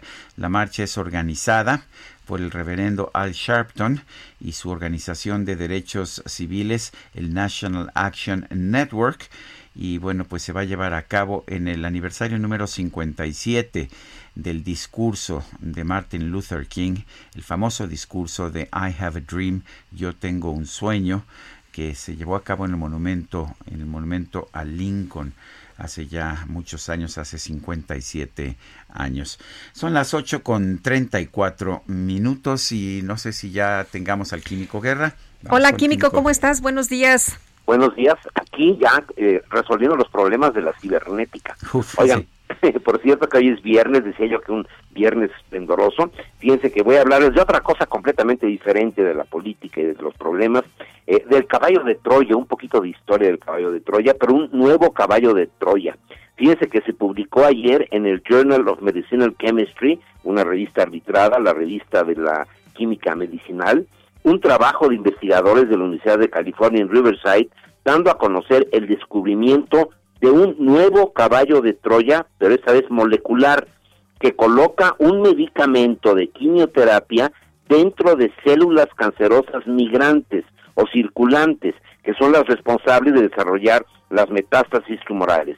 El equipo liderado por el doctor Mauricio Pelequina, profesor de ciencias biomédicas en la Escuela de Medicina de la Universidad de Riverside, logró exitosamente colocar el medicamento Palitaxel sobre el lomo de un agente diseñado por ellos, llamado 123 de 9, para penetrar un oncogen llamado MPHA2, el receptor 2 de frina tipo A. Este PH2 disemina el cáncer, permitiendo a las células malignas migrar del tumor primario a través del sistema circulatorio y eventualmente adherirse a otros tejidos. Estoy citando al doctor Pelequina. Una vez que este novedoso agente 123 de 9 se une al receptor EPHA2, el oncogen funciona como un caballo de Troya molecular y evita entonces que puedan diseminarse las células cancerosas, prácticamente las penetra, ¿verdad? Y las destruye internamente. Son de las cosas extraordinarias que está haciendo el ser humano en esta en medio de esta pandemia que está avanzando mucho el conocimiento inmunológico. Bueno, pues aquí vemos que la investigación básica de ciencias fundamental para que un país pueda tener avances significativos. No podemos pensar en ciencia buena y ciencia mala, no podemos pensar en la ciencia del pueblo y para el pueblo y la ciencia fifí, no. La ciencia es el conocimiento, Sergio Lupita, que nos permite a los seres humanos alcanzar nuevos grados de libertad. Es una noticia bonita que les quería yo dar en este viernes maravilloso, Sergio Lupita. Ay, como siempre nos traes buenas noticias, Químico, y muchas gracias para cerrar eh, la semana con esta. Muy bien, y les deseo un muy buen fin de semana. Hasta luego. Son las 8, las 8 de la mañana con 37 minutos. A ver, estamos viendo, eh, viendo en este momento un mensaje de Twitter, pero vamos a escuchar esto primero, ¿sí? A un brujo que es doctor, mi amor, le fui a llorar. Y él dijo, Juan Brujo, te voy a aconsejar favor de... Canta el loco Valdés. Y estamos viendo un, mensaje por Twitter eh, de Pedro Valdés Larrañaga eh, quien es ah, eh, hijo de, Loco Valdés, dice lo siguiente, gracias siempre por todo, te amo, que tu camino sea luminoso, ahora eres eterno, gracias, gracias y más gracias, te adoro, Padre hermoso. A los 89 años de edad fallece el actor, cómico, cantante, eh, de todo en los medios, eh, en la televisión. Manuel el Loco Valdés falleció en la madrugada de hoy y de verdad lo lamento, ¿verdad? Sí, ¿te acuerdas de, de aquella... Em, eh, aquel programa que era La Hora de Loco Valdés, ¿se acuerdan algunos de ustedes? Pues yo, yo recuerdo muchos programas de él, no, no, me e, acuerdo. E, ese era buenísimo, era, era muy bueno, hacía entrevistas, en fin, era realmente sensacional. Y bueno, pues él hizo muchas películas, eh, un gran eh, comediante, el Loco Valdés, papá de Cristian Castro. En fin, eh, hoy pues seguramente ustedes estarán recordando muchas, muchas de las cosas que hizo. El Loco Valdés, descansa en paz. Bueno, y vamos con Augusto Atempa con más información de la conferencia de prensa del presidente López Obrador. Lupita Sergio, el presidente señaló que los secciones pasados se torcía la ley para aplicar para aplicarla a su conveniencia. Incluso como ejemplo los casos del Bester Gordillo y Rubén Núñez, ambos eh, coordinadores de la CENTE, a quienes les, les causó, se les acusó por lavado de dinero para poderlos meter a la cárcel y la verdadera causa, según el presidente, era por represalia por parte del gobierno. López Obrador comentó que en su gobierno ya no hay represión política, no se fabrican culpables. Tanto el fiscal general de justicia como el ministro Arturo Saldívar, el presidente de la Suprema Corte de Justicia, son gente honesta y confiable. Recordó que cuando pues el expresidente de la Suprema Corte, Mariano Azuela, lo inició el desafuero de López Obrador cuando él era jefe de gobierno. Esto fue eh, porque recibió la consigna por parte del gobierno federal eh, y ahora su administración es totalmente diferente. Quien también dijo ser víctima de ataques en, su gobierno es el gobernador de Tamaulipas, Cabeza de Vaca, quien mencionó que los ataques son en su contra por parte de sus adversarios políticos. Ellos están preocupados porque Tamaulipas va por buen camino, según el gobernador. Respecto a las acusaciones de Emilio Lozoya, el mandatario de Tamaulipas comentó que pues tiene que destinar su valioso tiempo para contestarle a un delincuente confeso. También le dedica 20 minutos al día eh, a mandar cartas eh, con su derecho de réplica a medios de comunicación porque sus adversarios hacen campaña en su contra. Señaló que el crimen organizado también hace campaña política en ese sentido y es que ellos quieren imponer un candidato para que puedan seguir trabajando sin ningún problema. Incluso señaló que él y muchas otras personas se juegan la vida todos los días. Y Sergio Lupita, Francisco Javier Cabeza Francisco García Cabeza de Vaca es uno de los gobernadores de la Alianza Federalista quienes han levantado la voz para pedir mayores recursos y modificar la ley de coordinación fiscal. Uno de los gobernadores que pidió la renuncia de López Gatel y hoy en esta conferencia se, se vio muy blando con López Obrador, se puso a favor del presidente, incluso su discurso, eh, su discurso no eh, cuestionó muy poco al tener al presidente de frente. El presidente también en otros temas informó que hay organizaciones independientes quienes reciben dinero por parte de algunas empresas para oponerse a la construcción del tren Maya y dijo que estas organizaciones se disfrazan como ambientalistas y defensoras de derechos humanos. En este momento, el vocero de la presidencia el coordinador más bien de comunicación social está dando información acerca de esto. Vamos a estar muy al pendiente para ver qué es lo que menciona acerca de esto y hay que recordar que el presidente eh, pues ha defendido la, creación del tren Maya y lo va a seguir defendiendo. Sergio Lupita, el reporte. Muy bien, muchas gracias. Buenos días, Augusto. Muy buen día. En Colima, eh, Hernán también dejó afectaciones en varios municipios. Marta de la Torre, cuéntanos. Así es, ¿qué tal? Buenos días, Sergio y Lupita. Pues eh, Colima, el paso de Hernán dejó cerca de 100 personas desalojadas en el puerto de Manzanillo y también en otros municipios como Armería. Eh, se hubo afectaciones en carreteras, se cerró la autopista Manzanillo a Colima y también la carretera libre, por lo que bueno, este puerto quedó eh, pues prácticamente incomunicado por varias horas. También la carretera que conecta Manzanillo con Cihuatlán eh, estuvo cerrada por algunas horas y también se registraron en este mismo puerto y en otros municipios eh, costeros daños materiales, afectaciones a viviendas eh, también vialidades inundadas y vehículos afectados, así como árboles derribados. De acuerdo con el reporte de la Unidad Estatal de Protección Civil, su titular Ricardo Ursúa informó que hasta el momento se tiene solamente el saldo de dos personas lesionadas. Estas sufrieron pues lesiones por el derrumbe de una barda ahí en Manzanillo que se reblandeció y se, se cayó sobre estas personas. De las personas eh, que fueron desalojadas, 33 fueron llevadas a un albergue ahí en Manzanillo. En las instalaciones del CONALEP fueron 10 mujeres, 14 hombres y 9 menores de edad. Eh, otras 66 personas en el municipio de Armería, en el poblado de Confradería de Morelos, fueron llevadas con familiares, fueron reubicadas con familiares eh, también por las afectaciones que sufrieron por, la, por las lluvias.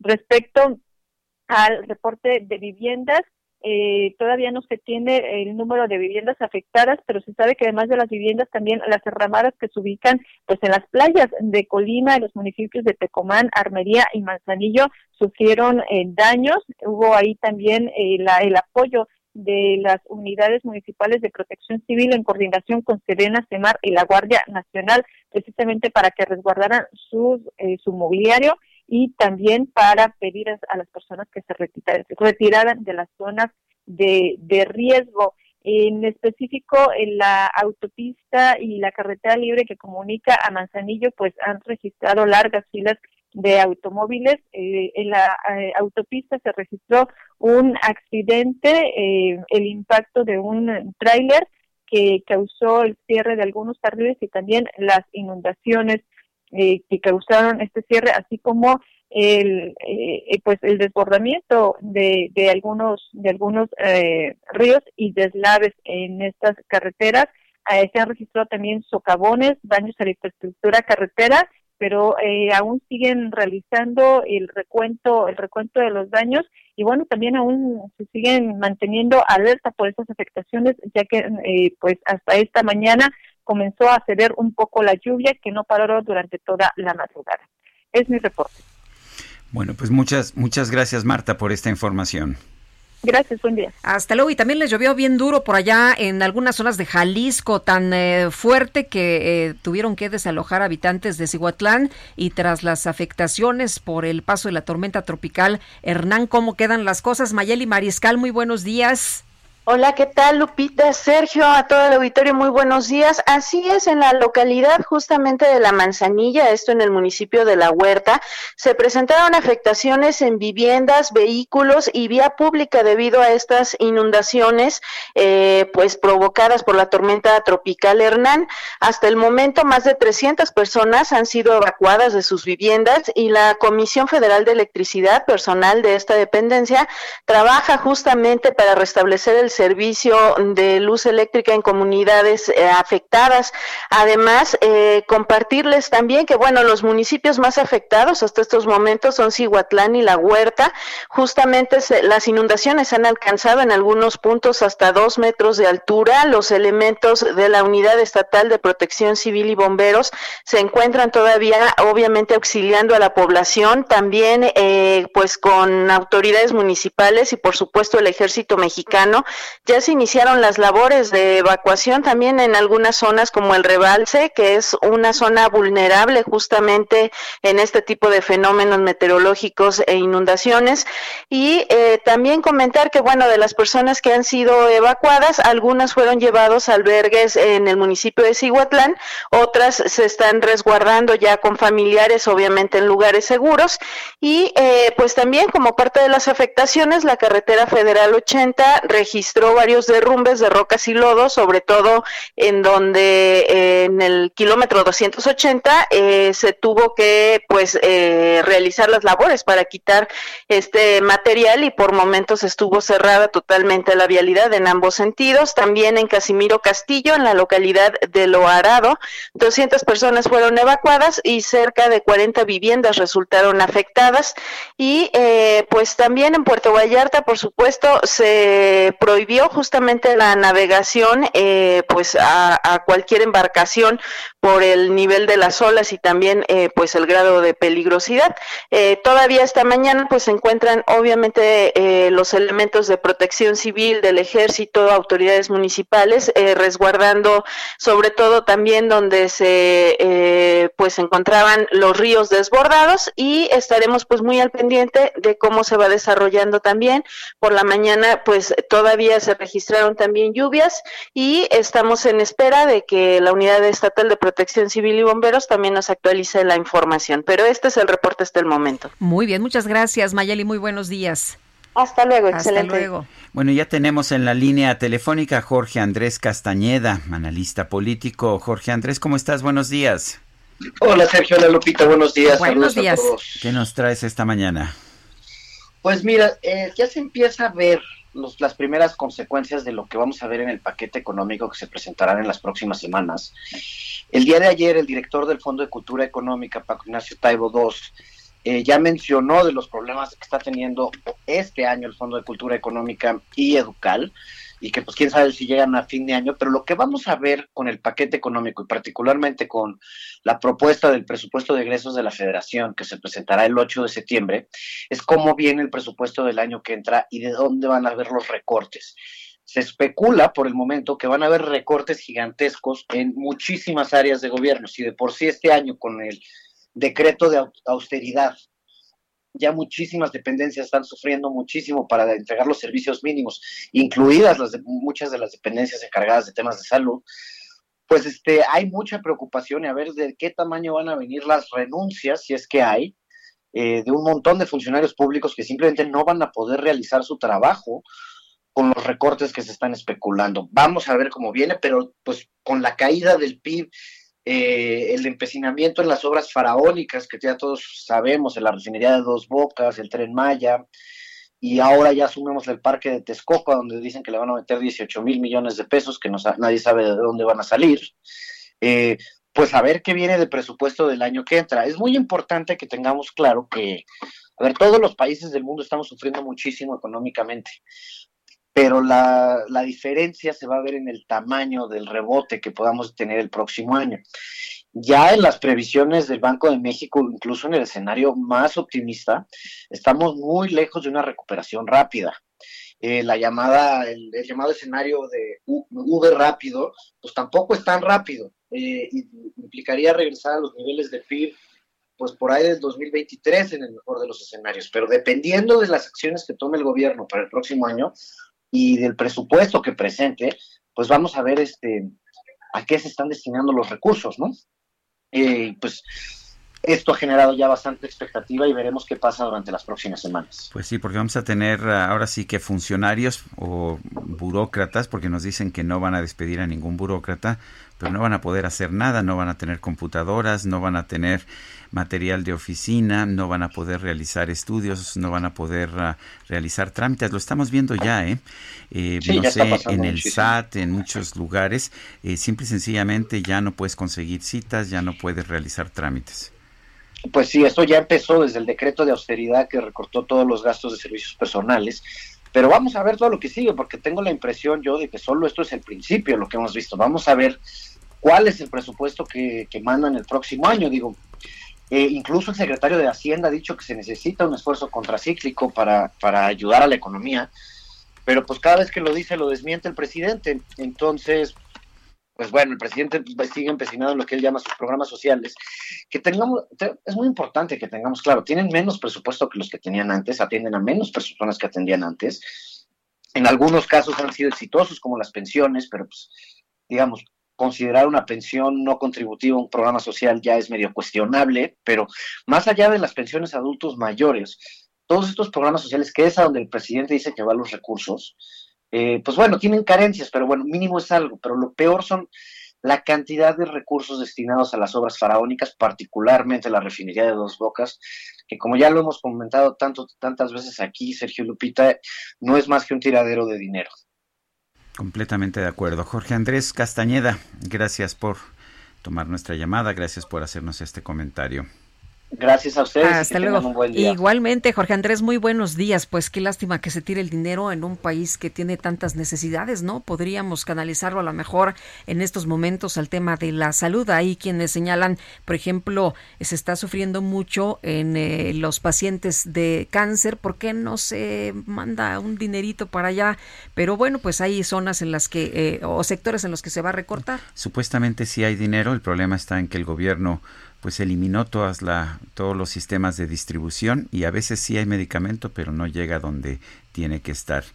Eh, Buenos Aires aprueba una ley de derecho a la despedida para víctimas del coronavirus. Esta ciudad, la capital de Argentina, fue testigo de la aprobación de una ley que va a garantizar el derecho a la despedida a los muertos por coronavirus, lo cual no se podía hacer antes a quienes estaban en, agonía por la pandemia. Eh, ya sabe usted por las características, por las tasas de contagio, usualmente el paciente tiene que estar aislado y pues no tiene forma de despedirse de sus seres queridos. La legislatura de Buenos Aires aprobó de forma unánime el protocolo que regirá en el sistema de salud, el cual permite que un familiar de entre 18 y 60 años acompañe al paciente que se encuentra en, fase terminal. En gran parte del mundo se definió al coronavirus como la enfermedad de la soledad. Son muchos los casos de familiares que sienten que sus seres queridos fallecieron por sentirse solos. Esto lo dijo el diputado Facundo del Gaizo, autor de esta iniciativa. Son las 8 de la mañana, 8 de la mañana con 54 minutos. Les recuerdo, nuestro número de WhatsApp es el 55 2010 96 47. Mándenos un WhatsApp, puede ser un mensaje de voz, puede ser un mensaje escrito. Pónganos por favor su nombre en el mensaje para que sepamos quién es usted. Y regresamos un momento más, ¿te parece Guadalupe? Me parece muy bien. Que quizás no volverás.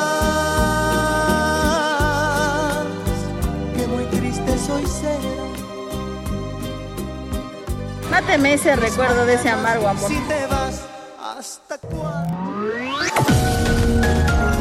Sergio Sarmiento y Lupita Juárez quieren conocer tu opinión, tus comentarios o simplemente envía un saludo para ser más cálida esta mañana. Envía tus mensajes al WhatsApp 5520 109647.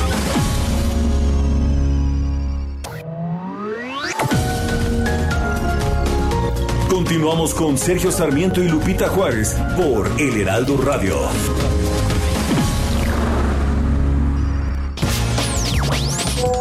Sergio Lupita, equipo de trabajo, muy buen día.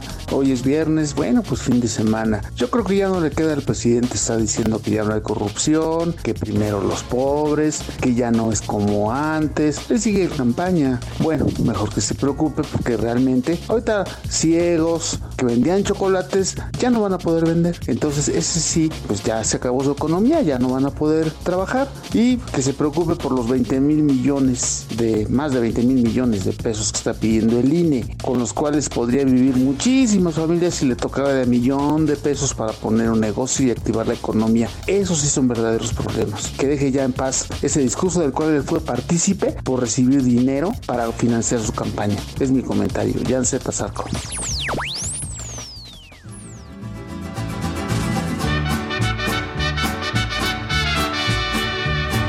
nosotros nos hubiéramos casado tiempo cuando yo te lo propuse, no estarías hoy sufriendo ni llorando por aquel humilde amor que yo te tuve, cara y cuando te tuve, cara y cuando te tuve.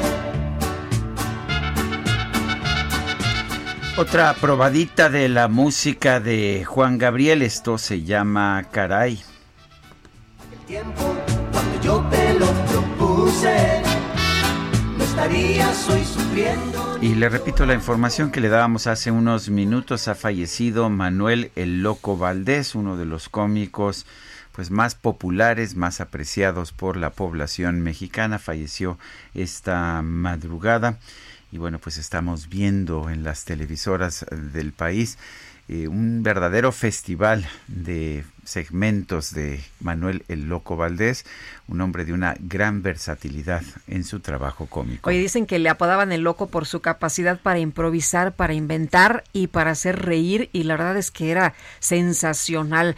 Y bueno, vamos a, otras eh, informaciones relevantes. Fíjense que Dana, esta joven de 16 años que fue agredida y calcidada en Baja California, pues eh, ha tenido mucho espacio en eh, las eh, redes sociales, sobre todo por algunos comentarios. Vamos a, saber cómo está la investigación y le agradecemos a Juan Guillermo Ruiz Hernández, fiscal del el Estado, fiscal general del Estado de Baja California, que platique con nosotros, sobre todo después de algunos comentarios que él mismo hizo sobre la joven de que tenía tatuajes por todos lados, como si esto pues fuera una de las cosas para que alguien se ha agredido, pero ahorita que él nos diga cuáles fueron los o cuál fue el sentido, ¿no? de estas declaraciones. Señor fiscal, muchas gracias por tomar la llamada. Muy buenos días. Muy buenos días, ¿cómo Buenos días. Gracias, eh, señor fiscal. Cuéntenos en primer lugar qué sabemos de la muerte de Dana, en qué circunstancias se dio, qué, qué es lo que nos está revelando la investigación hasta este momento. Mira, ahorita ya fueron detenidos tres personas, fueron detenidos. Este, estamos casi seguro pues, que se va, el sábado de la audiencia se va a vincular al proceso por este ilícito. ¿no? Eh, esta, esta, investigación pues, trae una serie de, de datos ahí que por razón de el estado en que se guarda la, el estado es difícil de manifestarte, ¿no? Pero lo cierto es que ya están tres personas detenidas, ya estamos este a punto ya de, de que estos jóvenes se vinculen al proceso y pues, que realmente que, haga justicia. ¿E-, ¿Eran conocidos o amigos de ella, señor fiscal? Sí, sí tenían relación, tenían relación. Eh, eh, señor, ¿se sabe en qué circunstancias eh, ocurrió este este homicidio, este feminicidio? Era, eran amigos, ¿no? Eran ahí sus diferencias eran sus diferencias y acabaron con la vida de esta muchachita, ¿no? ¿Se está investigando como feminicidio? Eh, no necesariamente, no necesariamente, porque no tenían ninguna relación eh, distinta que no fueran, este, eh, pues, no me gustaría aperturar mucho lo que lo que sucedió en ese caso, porque digo, la carpeta debe ser está en un, proceso que queremos que se vincule pues estos muchachos, ¿no? Sí. sí. Eh, usted hizo la declaración de, pero la niña también traía tatuajes por todos lados. ¿Qué, eh, ¿Cuál era la relevancia? ¿Qué, ¿Qué es lo que nos quiso decir? Mire, el, problema es que, que vivimos aquí en California, pues y también en término, ¿no? Una vez que fue, fue víctima ella del, del homicidio, yo le manifestaba a los investigadores y también, digo, y que también tenemos que investigar, porque era una niña de 16 años, por qué razón estaba toda tatuada, y más en ciertas partes, pues, que, que realmente quien lo haya hecho, ¿no? tenemos que investigar quién lo hizo y por qué lo hicieron, ¿no? Este, si por presión de los padres, y no la tuvo, este, ese es un, es un tema yo creo que ayudó mucho este, atacar desde que tomé el cargo de fiscal. Me preocupo por los adolescentes. Y la verdad, he venido trabajando muy fuerte en ese tema. He comenzado cerca de 2000 y feria de maquinistas, tragamonedas.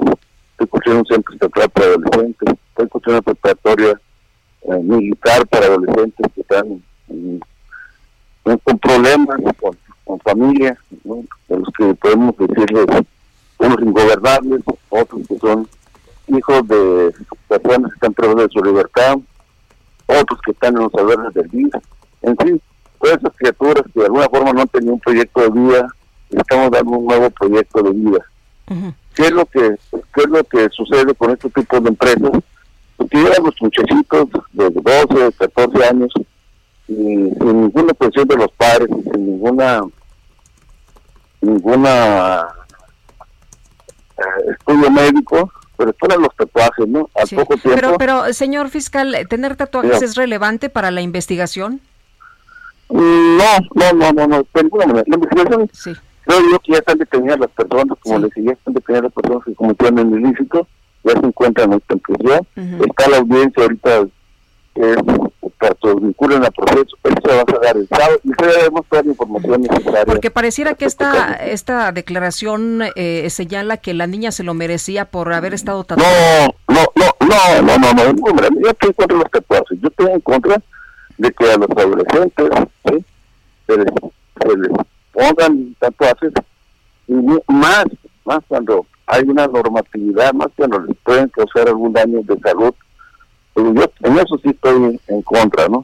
yo cuando dice, y también, quiero decir que también hemos investigado ¿sí? esas personas, una niña de 16 años, que fue tatuada y en partes casi privadas, ¿no? todas sus piernitas, la panza, y yo, yo fue lo que, a eso me refería, no, me refería seriamente a que a que fuera la causa, la causa que ya se conocíamos, ya tenemos detenidos, ya estábamos este eh, de esas personas. Pero tiene que ver el lugar de los tatuajes para que se cometa un crimen o, déjeme entender cómo, eh, pues de qué, en qué contexto hizo usted estas declaraciones. Eh, primero, pues, el lugar donde están los tatuajes, ¿no? Y segundo, pues que esos tatuajes tienen que ser una de 14 años contra los mínimo dos, dos, tres años esos tatuajes, ¿no? Pero es muy común que en cualquier comercio, establecimiento, vayan las criaturas, pasen y les pongan los tatuajes. ¿Pero no está usted revictimizando a esta niña? No, no, no, de ninguna manera. Ella es víctima. No, no, de ninguna manera, ¿no? Al contrario, ¿no? Pues ella, ella no tenía razón. Sí, especialmente el comentario, si usted lo quiere, no fue el momento, pero el comentario ya estaba diciendo que íbamos a, a aperturar una de investigación para analizar quiénes o quiénes se dedican a esos establecimientos, personas. O sea, va a investigar, además del homicidio, va, va a investigar quiénes hicieron el tatuaje.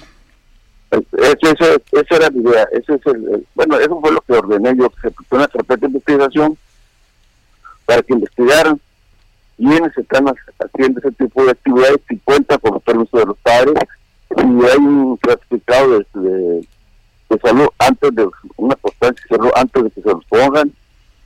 tenemos que atacar ese problema para proteger a los adolescentes. ¿Es, más importante investigar el tema de los tatuajes que el crimen en contra de esta niña? No, el, el, crimen ya está, ya, ya están detenidas las personas. No, no es el punto, ¿no? El punto es, lo repito, que tenemos que proteger a los adolescentes de que si hay empresas, establecimientos, comercios, negocios que se dediquen a esa actividad, tenemos que vigilarlos y tenemos que, ver que no estén eh, este, trabajando a base de, generar unos, unos tatuajes a, menores de edad, entre 12 y 14, 15 años. Muy es el punto. Pues, eh, señor fiscal, muchas gracias por platicar con nosotros esta mañana. Muy buenos días. Bueno, muchas gracias. Hasta luego, Juan Guillermo. Gracias. gracias es Juan Guillermo Ruiz Hernández, fiscal general del estado de Baja California en el gobierno de Jaime Bonilla. me parece, a ver, lamentable que la atención, lo que le llame la atención, de hecho, al fiscal sean los tatuajes y que eh, dice, bueno, ya están detenidas las personas o los muchachos que aparentemente cometieron el feminicidio, porque todo parece indicar que es un feminicidio, pero bueno, eh, lo único que puedo decir Absurdo, es ¿no? Sí. Le llama la atención los tatuajes, el lugar donde se hicieron los tatuajes, en lugar de que hable pues de la investigación, pero bueno, pues ahí está, ahí están sus declaraciones y parte tenemos de los parte de los este de los prejuicios que suelen tener pues también muchas veces eh, los adultos. Este jueves 27 de agosto el Instituto de Verificación Administrativa, el INVEA, con apoyo de la Secretaría de Seguridad Ciudadana, llevó a cabo la reposición de sellos de suspensión de actividades en la obra ubicada en Boulevard Adolfo Ruiz Cortines 3042, 3042, Colonia San Jerónimo, Aculco, en la alcaldía Álvaro Obregón. Es la zona conocida como la presa Ansaldo. La diligencia se realizó en atención a una orden emitida por el Tribunal de Justicia Administrativa de la Ciudad de México que solicitó ejecutar esta acción. El pasado 21 de agosto, el INVEA dio aviso al tribunal que el 20 de agosto constató trabajos del proyecto de construcción de la obra referida y el quebrantamiento de los sellos de suspensión de actividades a, a efecto de que dicha autoridad jurisdiccional acordara lo procedente. Eh, se reponen los sellos de la presa Ansaldo ha habido pues una gran controversia al respecto de si cuenta o no con los permisos la obra que se está llevando a cabo ahí.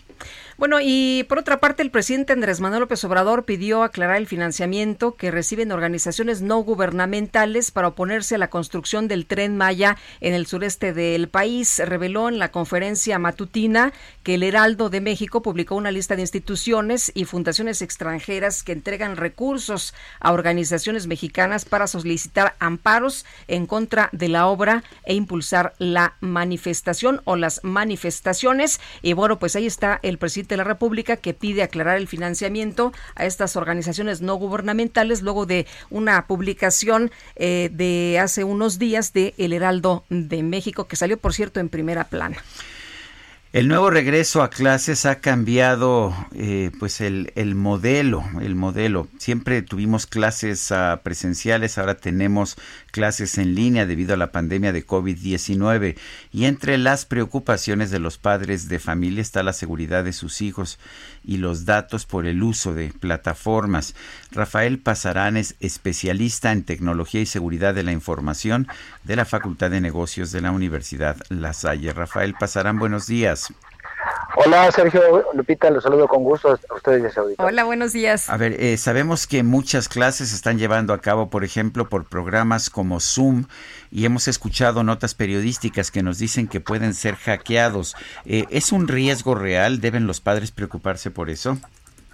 Sí, mira Sergio, este, la pandemia de coronavirus ha provocado un aumento sin precedentes en el tiempo que los niños pasan frente a la pantalla para tomar sus clases en línea usando diversas plataformas. Sin embargo, hay que estratificar esto porque hay, hay plataformas que, que son sólidas, que tienen ya mucha madurez en la cuestión de ciberseguridad y hay otras que no. En el caso de la más utilizada, tan solo el lunes, pues tuvo una falla y en, en semanas pasadas tuvo intrusiones y robo de contraseñas. Entonces, ¿existe el riesgo? Sí, la respuesta es sí. Rafael, ¿cómo le hacen los papás para que los chavos estén seguros cuando están eh, atentos en sus clases? ¿O cuáles son las eh, indicaciones que le das tú a los mismos jóvenes que están ahorita pues eh, teniendo sus, sus clases por esta vía? No hay, no hay de otra. ¿Cómo le hacemos entonces para tener cuidado? Sí, con gusto, Lupita. Mira, en este caso, como son este, acciones nuevas, tenemos que también este, hacer uso de hábitos nuevos. ¿no? Entonces, en este caso, los más pequeños deben estar ahí frente a los padres en una sala común, bajo la supervisión de ellos en todo momento. Validar, supervisar, retroalimentar con ellos que no ha habido situaciones anómalas dentro de sus clases. Por otro lado, los adolescentes deben tener mucho cuidado eh, desde la perspectiva de eh, qué páginas van a entrar. Hay páginas con mucho contenido nocivo, entre ellos virus, malware. Entonces, también los adolescentes deben tener cuidado respecto a este tema, ¿no? Y creo yo que la parte más importante es la comunicación y los valores familiares, ¿no? La comunicación entre miembros de la familia, sobre todo para que los niños y los adolescentes no se sientan, aunque estén en la distancia, debemos trabajar para que no se sientan aislados, que son cosas diferentes. Y en este caso la comunicación padres e hijos es muy relevante para que ellos al no sentirse aislados sigan buscando y comunicándose con sus padres. Bueno, el, eh, en, otros temas de, estar constantemente metidos en las computadoras, como meterse a, páginas que no son correctas para jóvenes y todo eso, ¿ves, ¿ves algún problema también? Sí, claro. Aquí la recomendación es primero no entrar a páginas de dudosa reputación y, y recomiendo altamente que los padres y los, y los, y los niños tengan en sus dispositivos este antivirus, software de antivirus que es fundamental para preservar la integridad y seguridad este, de, todo el contenido que tenemos en nuestros equipos. Es muy importante hacer eso y repito, eh, hábitos más sanos este, en, el, en, la, en el sentido de no estar buscando e indagando información en páginas que sabemos, ahí los jóvenes ya saben qué páginas son las correctas, cuáles no, pero los niños no. Entonces, ahí recomiendo nuevamente la supervisión de los padres, bajo ya primero el cuidado de un software de antivirus. Bueno, pues yo quiero agradecerle a Rafael Pasarán, especialista en tecnología y seguridad de la información de la Facultad de Negocios de la Universidad La Salle. Les agradezco mucho. Hasta luego. Día. Buenos días. Y son las nueve con 17 minutos. Sergio Sarmiento y Lupita Juárez. HD Hedonismo con Debbie Beard. Debbie, qué gusto saludarte. Muy buenos Hola, días. Debbie. Hola, querido Sergio Lupita. Me, me, encuentro en el Glacier Express, este viaje que se ha denominado como el tren express más lento del mundo y que nos lleva a través de los Alpes en, en aproximadamente ocho horas y pasando por 91 túneles, más de 291 puentes. Y, y aquí estamos en Suiza. De hecho, he estado pensando, Sergio, que tú que vienes cada enero a Davos, eh, eh, deberías de tomarte un momento y tomarlo porque es una experiencia única. El Glacier Express es, es un viaje por los sentidos, desde Engadin hasta Matterhorn. Es un viaje relajante, exclusivo, desde el deslumbrante San Moritz hasta el sofisticado Zermatt, donde llegaremos en unas horas más. Y el Glacier Express deleita, deleita con atracciones escénicas, unos logros técnicos de última generación. Las ventanas son panorámicas, altísimas, y, y abre unas vistas increíbles a estos paisajes únicos. Y estamos en la clase de excelencia, Excellence Class, y este lo hace todavía mucho más exquisito, mucho más lujoso. Los asientos siempre están en las ventanas, son muy pocos aquí. Eh, un bar exclusivo, tenemos a nuestro concierge, servicio único, personalizado. Y el Glacier Express Excellence Class está estableciendo, de hecho, nuevos estándares. El viaje este entre San Moritz y Zermatt es un festín para los sentidos y el espectacular paisaje que pasa fuera de mi ventana es, es único. Nos recibieron con champagne, con amuse-bouche, eh, seguido de una exquisita comida de, de, de tres, cinco platos, eh, con muy buenos vinos blancos, tintos, suizos, todos ellos, y un servicio único. Y este es uno de los puntos turísticos más exclusivos de Suiza y, y más codiciados, y además aconsejan eh, magníficas excursiones, el paraíso glaciar de Matterhorn, que haremos en, en unos días, una visita a los gigantes de las montañas francesas, italianas y suizas desde un mirador de casi 4.000 metros y, y, muchas más cosas en este, en este mundo de viajes de tren y este viaje escénico a través de los Alpes suizos a bordo del Glacier Express que ha sido sobrecogedor y, y nos ha proporcionado unas sensaciones inolvidables de principio a fin. Y, y además tiene numerosas ventajas. El Travel Pass eh, permite que se viaje en barco, en trenes, en autobuses, excursiones de montaña, 500 museos en todo el país que se pueden visitar, toda una experiencia. Y estamos eh, llegando, subimos al tren en Andermatt, donde nos habíamos hospedado en el Chedi, Chedi Andermatt, un hotel de lujo sublime y el destino además es precioso. Y el Chedi es una expresión artística de la exquisita mezcla de elegancia europea, de encanto asiático y han logrado la perfección entre lo que son las montañas de Andermatt en Suiza, los valles, los espejos de agua que reflejan la fascinante construcción del hotel, largas vigas de madera que están iluminadas todas con una cálida luz y todo crea una ilusión óptica que, que de hecho casi te hipnotiza. Los techos de teja que se cubren de nieve en el invierno y resplandecen ahora bajo el sol de verano y te van enamorando en cualquier momento.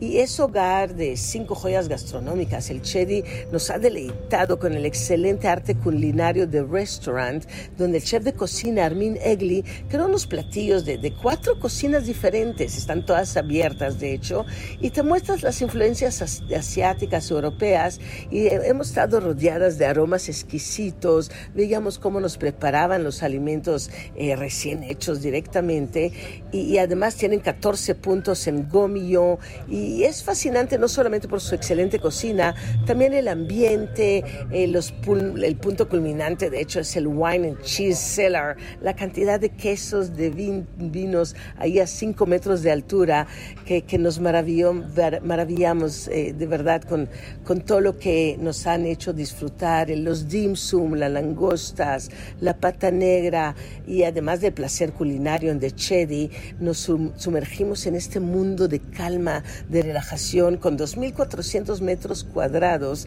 de Suspa, un, concepto especial, eh, muy de relajación tibetana, tratamientos del lejano oriente, y, se puede disfrutar todo eso rodeados de las caprichosas, imponentes montañas de los Alpes. Jugamos golf, que, que está impresionante el campo de golf. Anduvimos en bicicleta, fuimos a visitar el Gorge del Diablo, unas experiencias únicas en Andermatt, en el Chedi y ahora en este Glacier Express. Y les mando un abrazo muy, muy grande desde Suiza y los quiero mucho.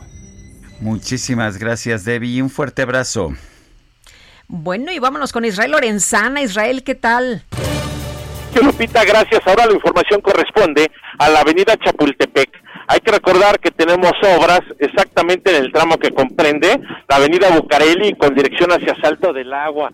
Se llevan a cabo obras, por lo cual, bueno, hay reducción de carriles y además tráfico ya para esta hora. Para nuestros amigos que van con dirección hacia la avenida de los insurgentes, no nos queda más que pedirles que se armen de paciencia, anticipen su paso, aunque tenemos elementos de la Secretaría de Seguridad Ciudadana quienes están agilizando la vialidad, aún así hay retrasos. El sentido opuesto con dirección hacia la zona de Congreso de la Unión, también ligeros asentamientos. Esto para quien va también hacia la zona del mercado Sonora. Hay que manejar con mucho cuidado. En este último punto tenemos un constante cruce de peatones. Sergio Lupita, la información que les tengo. Israel, muchas gracias. Hasta luego.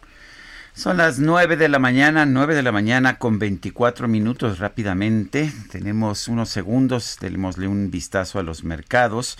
Eh, la bolsa mexicana de valores está, está subiendo esta mañana ligeramente 0.1%, el Dow Jones sube 0.3%, el Nasdaq baja 0.4%, el peso 22.29 por dólar en ventanillas bancarias aquí en México en los mercados al mayoreo 21,90 se fortalece el peso en los mercados internacionales esta mañana. Son las 9 con 24 minutos. Guadalupe Juárez y Sergio Sarmiento estamos muy contentos aquí en el Heraldo Radio festejando que ya es viernes. te casaste con un viejo que es muy rico.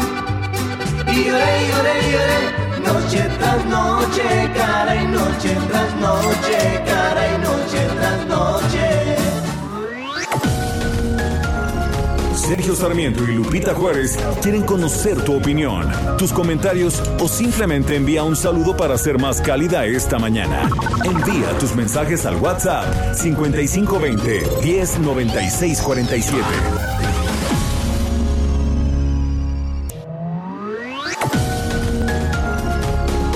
Continuamos con Sergio Sarmiento y Lupita Juárez por El Heraldo Radio.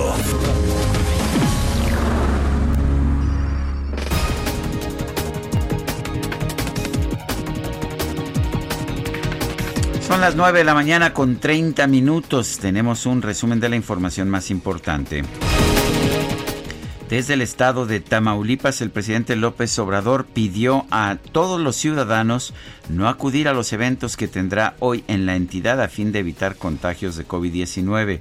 Aseguró que quienes vayan serán considerados, pues emitió un insulto, ¿eh? Como conservadores. Ándale que nos permitan comunicarnos con ellos a través de los medios, tanto los convencionales como con las redes, porque si no podemos descuidarnos, tenemos que mantener la sana distancia y evitar contagios masivos por el bien de todos. Ahora sí, llegan, pues eh, los voy a ver como los que no nos quieren. ¿Se acuerdan cómo decíamos cuando estábamos en oposición? El que no brinque es charro, cuando íbamos en las manifestaciones. El que no brinque es charro, el que no brinque es charro. Pues el que llegue hoy es conserva.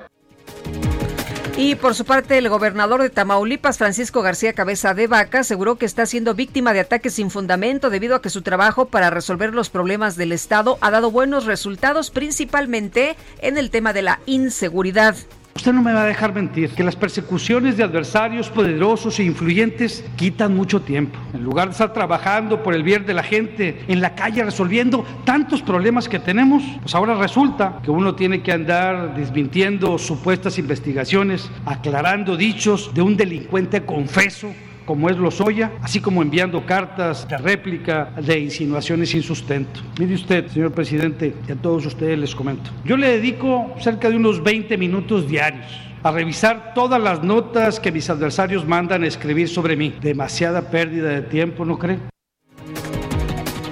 Bueno, pues ahí lo que le dice el gobernador al presidente, pérdida de tiempo.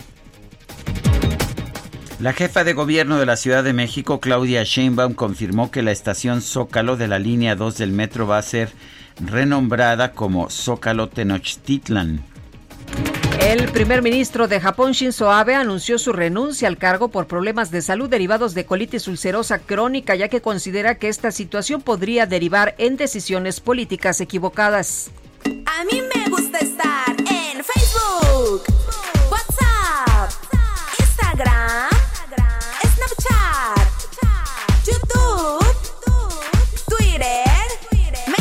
La empresa de desarrollo de tecnología Satellite Internet ofrece más de 20 mil pesos a algún aventurero que sea capaz de pasar un par de días sin conectarse a redes sociales.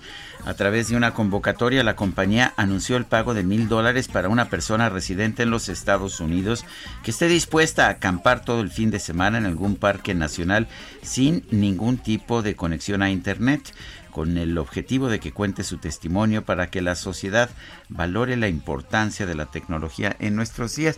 Ah, yo lo hago muy fácilmente. Mira, me desconecto y... Ay, Lupita. Ay, este, ah, deja, nada más, es una miradita al WhatsApp, ¿sí? y ah, el Twitter, pero nada más un, momento, ¿eh? ¿eh? Nada más. ¿Y, tu foto de Instagram? Ay, ay, tienes toda la razón. Quiero ver cómo le fue. Híjole, no. No eres candidato.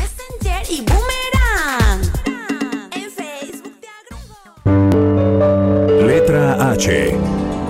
Y quien tampoco se puede desconectar de nosotros es Mónica Soto y Casa, que ¿Ah, hoy sí? nos tiene las recomendaciones viernes de lectura, que no se nos olvide. Sí, bueno, la verdad es que yo no sé si se pueda uno o no conectar. A ver, confiésanos, Mónica, ¿lees en papel o en pantalla?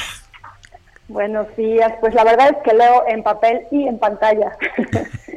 me, encantan los libros impresos, cómo huelen, sentirlos, la textura. Aparte me gustan las ediciones y la de qué es la pasta y qué tipo de papel tiene. Pero también me encanta encontrar libros que no están en las librerías ni en ningún lado y bajarlos inmediatamente y poderlos ver en mi Kindle. Entonces, pues a quien le gusta leer, le gusta leer y no importa el soporte en el que leas, pues ahí está y aparte el libro que les voy a recomendar hoy, lo leí justamente en Kindle porque no sé dónde se consigue en papel. Y les voy a recomendar un libro con un estilo sin delicadezas ni poses falsas. Se llama Garras del Paraíso de Charles Bukowski. Está en la colección Flash Poesía porque es un libro de que está compuesto solamente de 21 poemas.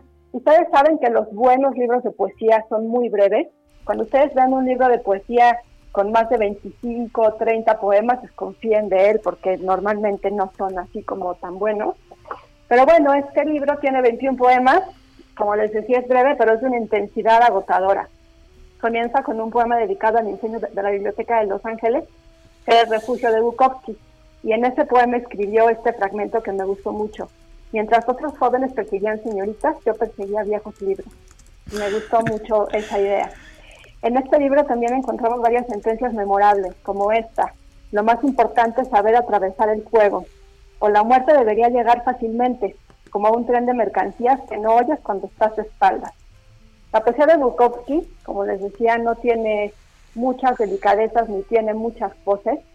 Nos convierte en testigos de la belleza de las palabras en la decadencia de la realidad.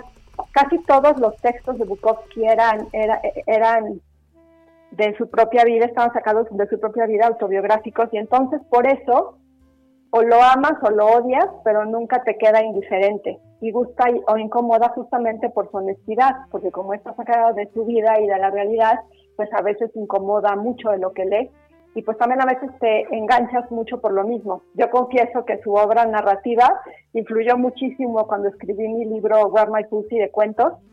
No es muy popular entre, entre la gente muy delicada, ahora sí que de espíritu, que no soporta la desigualdad y se espanta pues con, con las escenas demasiado sexosas, porque también puede ser muy explícito Bukowski. Y pues a mí me encanta por eso, porque es un escritor, o fue un escritor muy humano, nacido en Alemania, creció en Estados Unidos, entonces es uno de los autores europeos y estadounidenses pues más célebres de todos los tiempos y por eso se los recomiendo. El libro se llama Garras del Paraíso de Charles Bukowski y son 21 textos muy intensos y estoy segura que o los disfrutan o no los disfrutan, pero van a pasar un buen momento en compañía de ese libro, sí o sí. Muy bien. Se los recomiendo este viernes de lectura. ¿Cómo ven? Pues muy interesante. Eh, me gusta Charles Bukowski cómo, eran las memorias del, ¿cómo se llamaba su, su libro? Las, eh, el libro este con el que se hizo famoso, que fue el que yo leí hace un montón de años, las...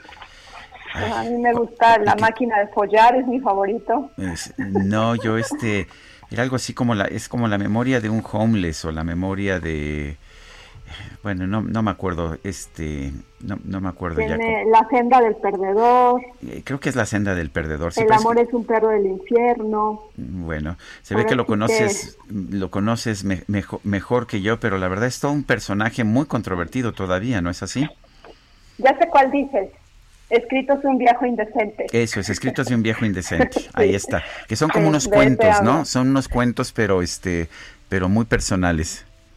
Sí, casi toda su narrativa es muy personal y la verdad es que a mí me gusta mucho por eso, porque a final de cuentas de alguna forma puedes conocer al autor de una manera mucho más mucho más intensa y también tiene muchos libros que, que escribía con un personaje que se llamaba Henry Chinaski, que es su alter ego. Entonces, o era Charles Bukowski el personaje o era Henry, Henry Chinaski. Entonces, pues es un autor muy interesante, está muy relacionado con los poetas de la adolescencia que están en esta etapa de, poeta maldito y muchas drogas, mucho sexo y mucho alcohol, pero puede ser un, un libro, un autor muy profundo también. Gracias, Mónica. A ustedes que tengan un hermoso fin de semana. Mónica Soto y Casa. Bueno, ¿y qué pasa cuando registras tu nombre como marca? Nadie más lo puede usar. Vamos a platicar con Oliver Galindo, experto en propiedad intelectual, con motivo de, pues esto que ha, eh, se ha mencionado en la prensa, el presidente Andrés Manuel López Obrador quiere registrar su nombre como marca del Instituto Mexicano de la Propiedad Industrial. Ya comenzó el trámite. Además, él y su esposa, eh, eh Beatriz Gutiérrez Müller. Eh, Oliver, ¿cómo estás? Muy buenos días. Gracias por platicar con nosotros. Muy bien, Lupita, Sergio, buenos días, gracias por la invitación. Al contrario, Oliver, a ver, cuéntanos, ¿por qué querría el presidente registrar su nombre como marca?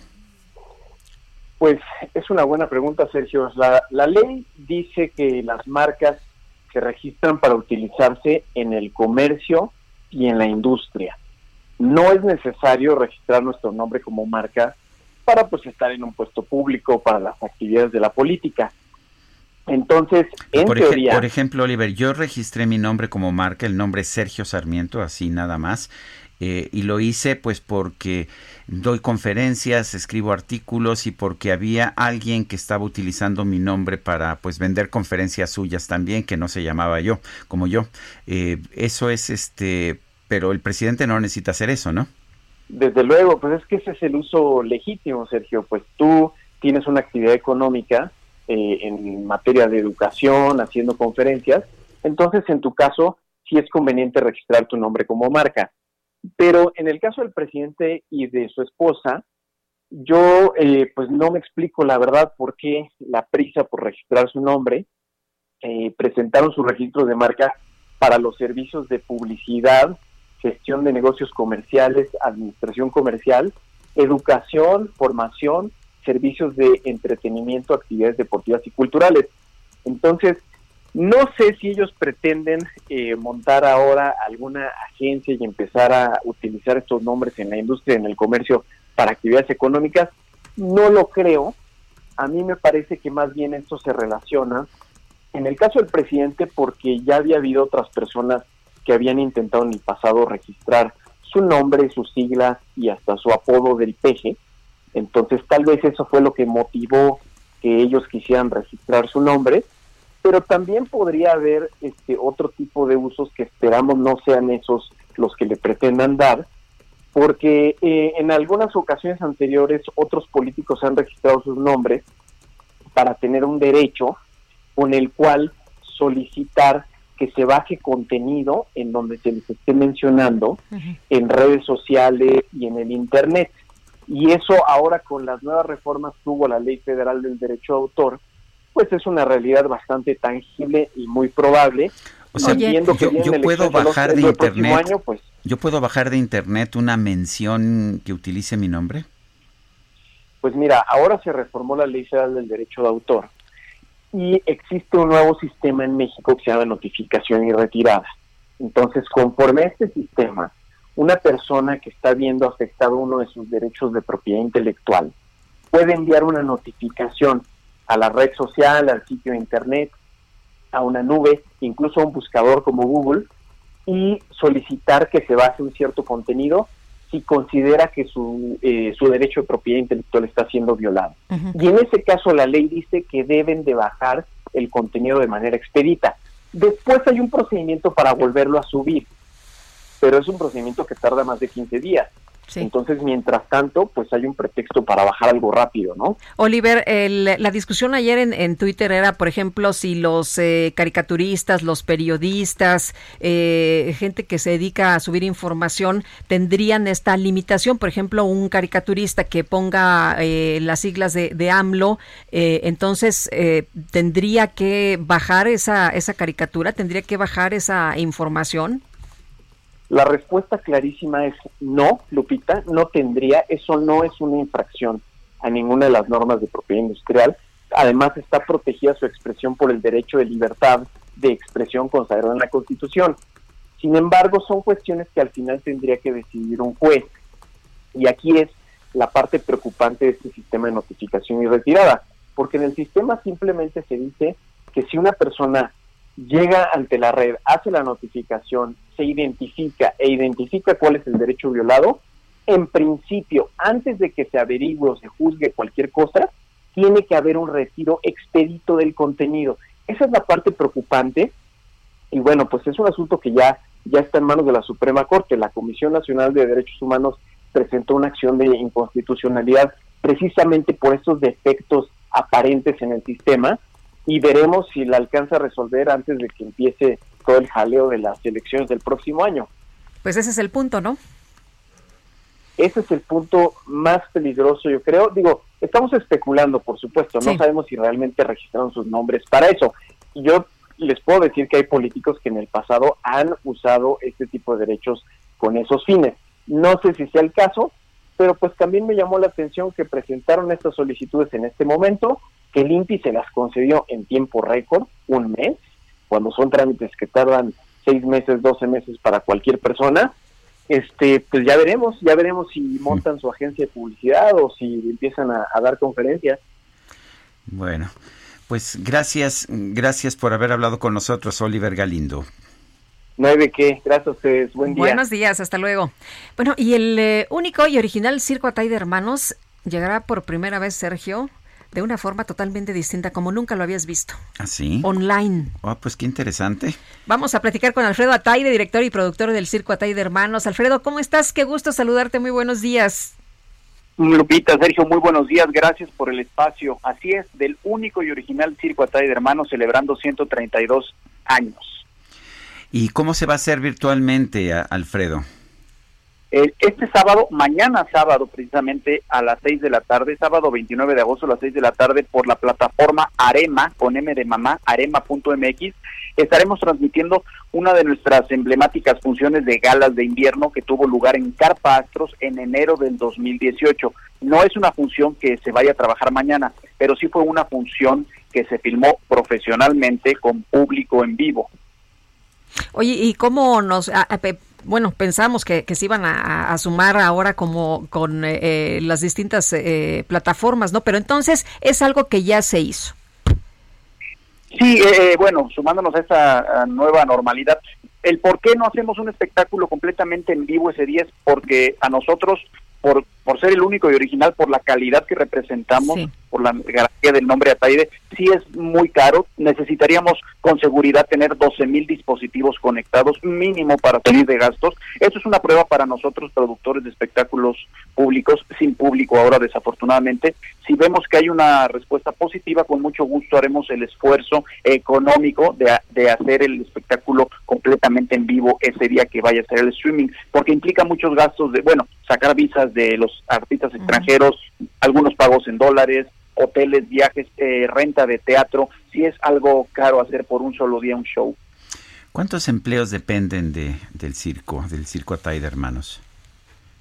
Cuando estamos trabajando, Sergio, a un mínimo de 150, entre 150 y 170, dependiendo de la producción, eh, hoy día todos los artistas que colaboran con nosotros, tanto en México como en el extranjero, se encuentran en sus casas, muchos de ellos emprendiendo otros negocios como eh, ya hemos visto en televisión que venden comida, en fin, eh, la empresa sí está parada por completo, pero en este momento no tenemos una nómina fija, porque es un espectáculo con el cual trabajamos con honorarios, por ellos por, por contratos temporales. Bueno, pues yo quiero agradecerte a Alfredo Ataide, director y productor, y productor del original, el único y original Circo Ataide Hermanos. Gracias por, por invitarnos al circo. Muchas gracias y los esperamos mañana al 29 a las 6 de la tarde por arema.mx. Muy, bien. muchas gracias, buenos días. Son las 9 con 48. Extra, extra, por fin buenas noticias, extra. La micro deportiva. Suavemente, bésame. Red one. I'm ready to do whatever if you take me away.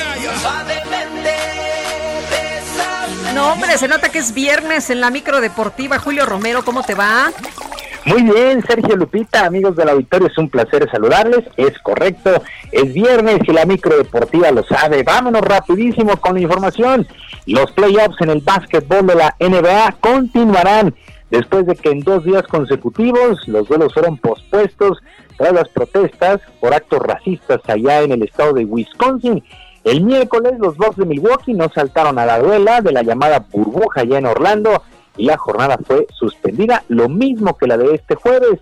Los duelos que tendrían que disputarse, el equipo de Denver contra Utah, los Clippers de Los Ángeles contra los Mavericks de Dallas y los Celtics de Boston contra los Raptors de Toronto. Esta serie de Toronto contra Boston ya es eh, las semifinales de la conferencia del Este.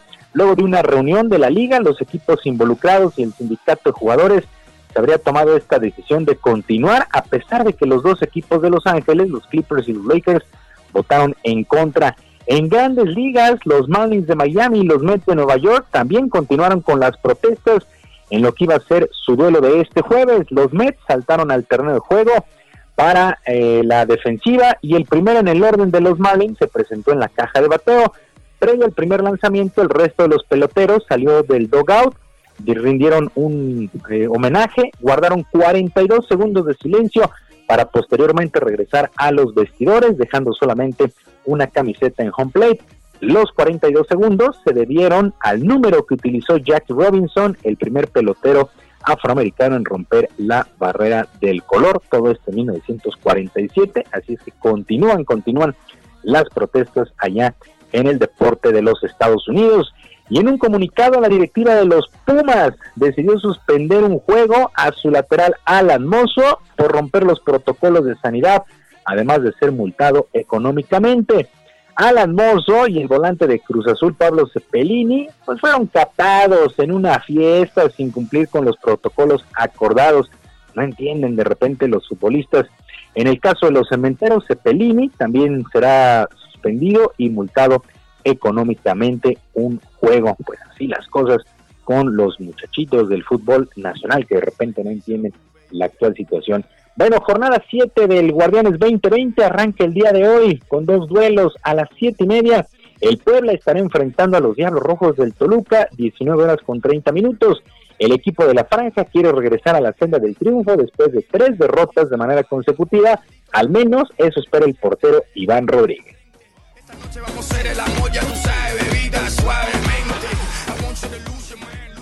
Arrancamos bien en el torneo. Últimamente en estos partidos pues no se nos han dado los resultados por ciertos detalles que nosotros hemos dejado de hacer. y pues nada, plantarnos bien en el terreno de juego para poder, para poder hacerles un buen partido a Toluca, que como tú mencionas, viene en un buen momento, pero pues estamos preparándonos fuertemente para, para poder sacar la victoria. También el día de hoy, a las 9 de la noche con 35 minutos, el equipo de Mazatlán FC estará enfrentando a los Tigres de la U de Nuevo León. Para mañana sábado a las 7 de la noche, San Luis contra América y Chivas contra Pachuca. A las 9, Cruz Azul se medirá a los Rayos de Necaxa. El domingo a las 12 horas, Pumas contra Tijuana. A las 7 con 6, Santos contra Querétaro. Y a las 9 de la noche, Monterrey contra Juárez. Esta jornada 7 termina el próximo lunes con el duelo entre los Esmeraldas de León y los rojinegros del Atlas. Y este viernes se jugarán las semifinales del abierto de tenis de Cincinnati, que por única situación hay que recordarlo, se está jugando en Nueva York. En varones, el griego Stefano Tsitsipas estará enfrentando al canadiense Milos Raonic y el serbio Novak Djokovic se enfrentará al español Roberto Bautista.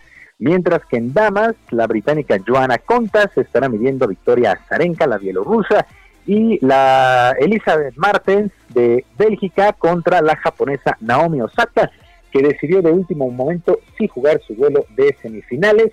Hay que recordar que Naomi Osaka también por las protestas dijo, no, yo entrego las semifinales. Bueno, platicó con la WTA, con el comité organizador, la convencieron y salta a la cancha este día la japonesa Naomi Osaka para estas semifinales del torneo de Cincinnati, que sirve de preparación para el Grand Slam de los Estados Unidos, que arranca el próximo lunes. Sergio Lupita, amigos del auditorio, la información deportiva, que sea un extraordinario día, un mejor fin de semana y que por supuesto sus equipos ganen. Pues muchísimas gracias, Julio Romero. Fuerte abrazo. Fuerte abrazo, que estén muy bien. Gracias, Julio.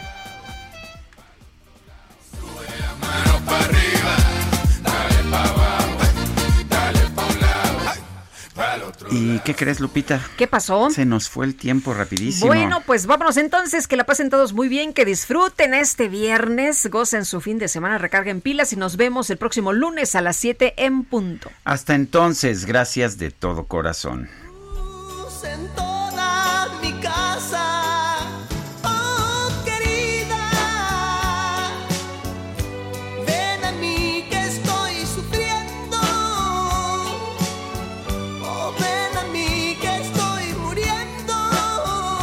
Caray, soy, soy yo. Esta soledad,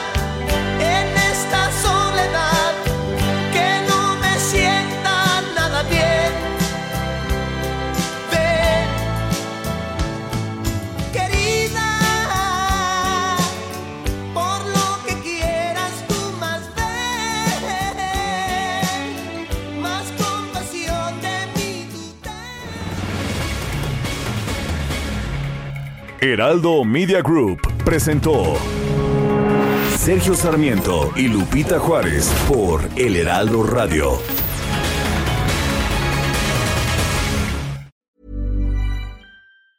Hey, it's Danny Pellegrino from Everything Iconic. Ready to upgrade your style game without blowing your budget? Check out Quince. They've got all the good stuff shirts and polos, activewear, and fine leather goods, all at 50 to 80% less than other high end brands. And the best part? They're all about safe, ethical, and responsible manufacturing. Get that luxury vibe without the luxury price tag. Hit up quince.com slash upgrade for free shipping and 365 day returns on your next order. That's quince.com slash upgrade.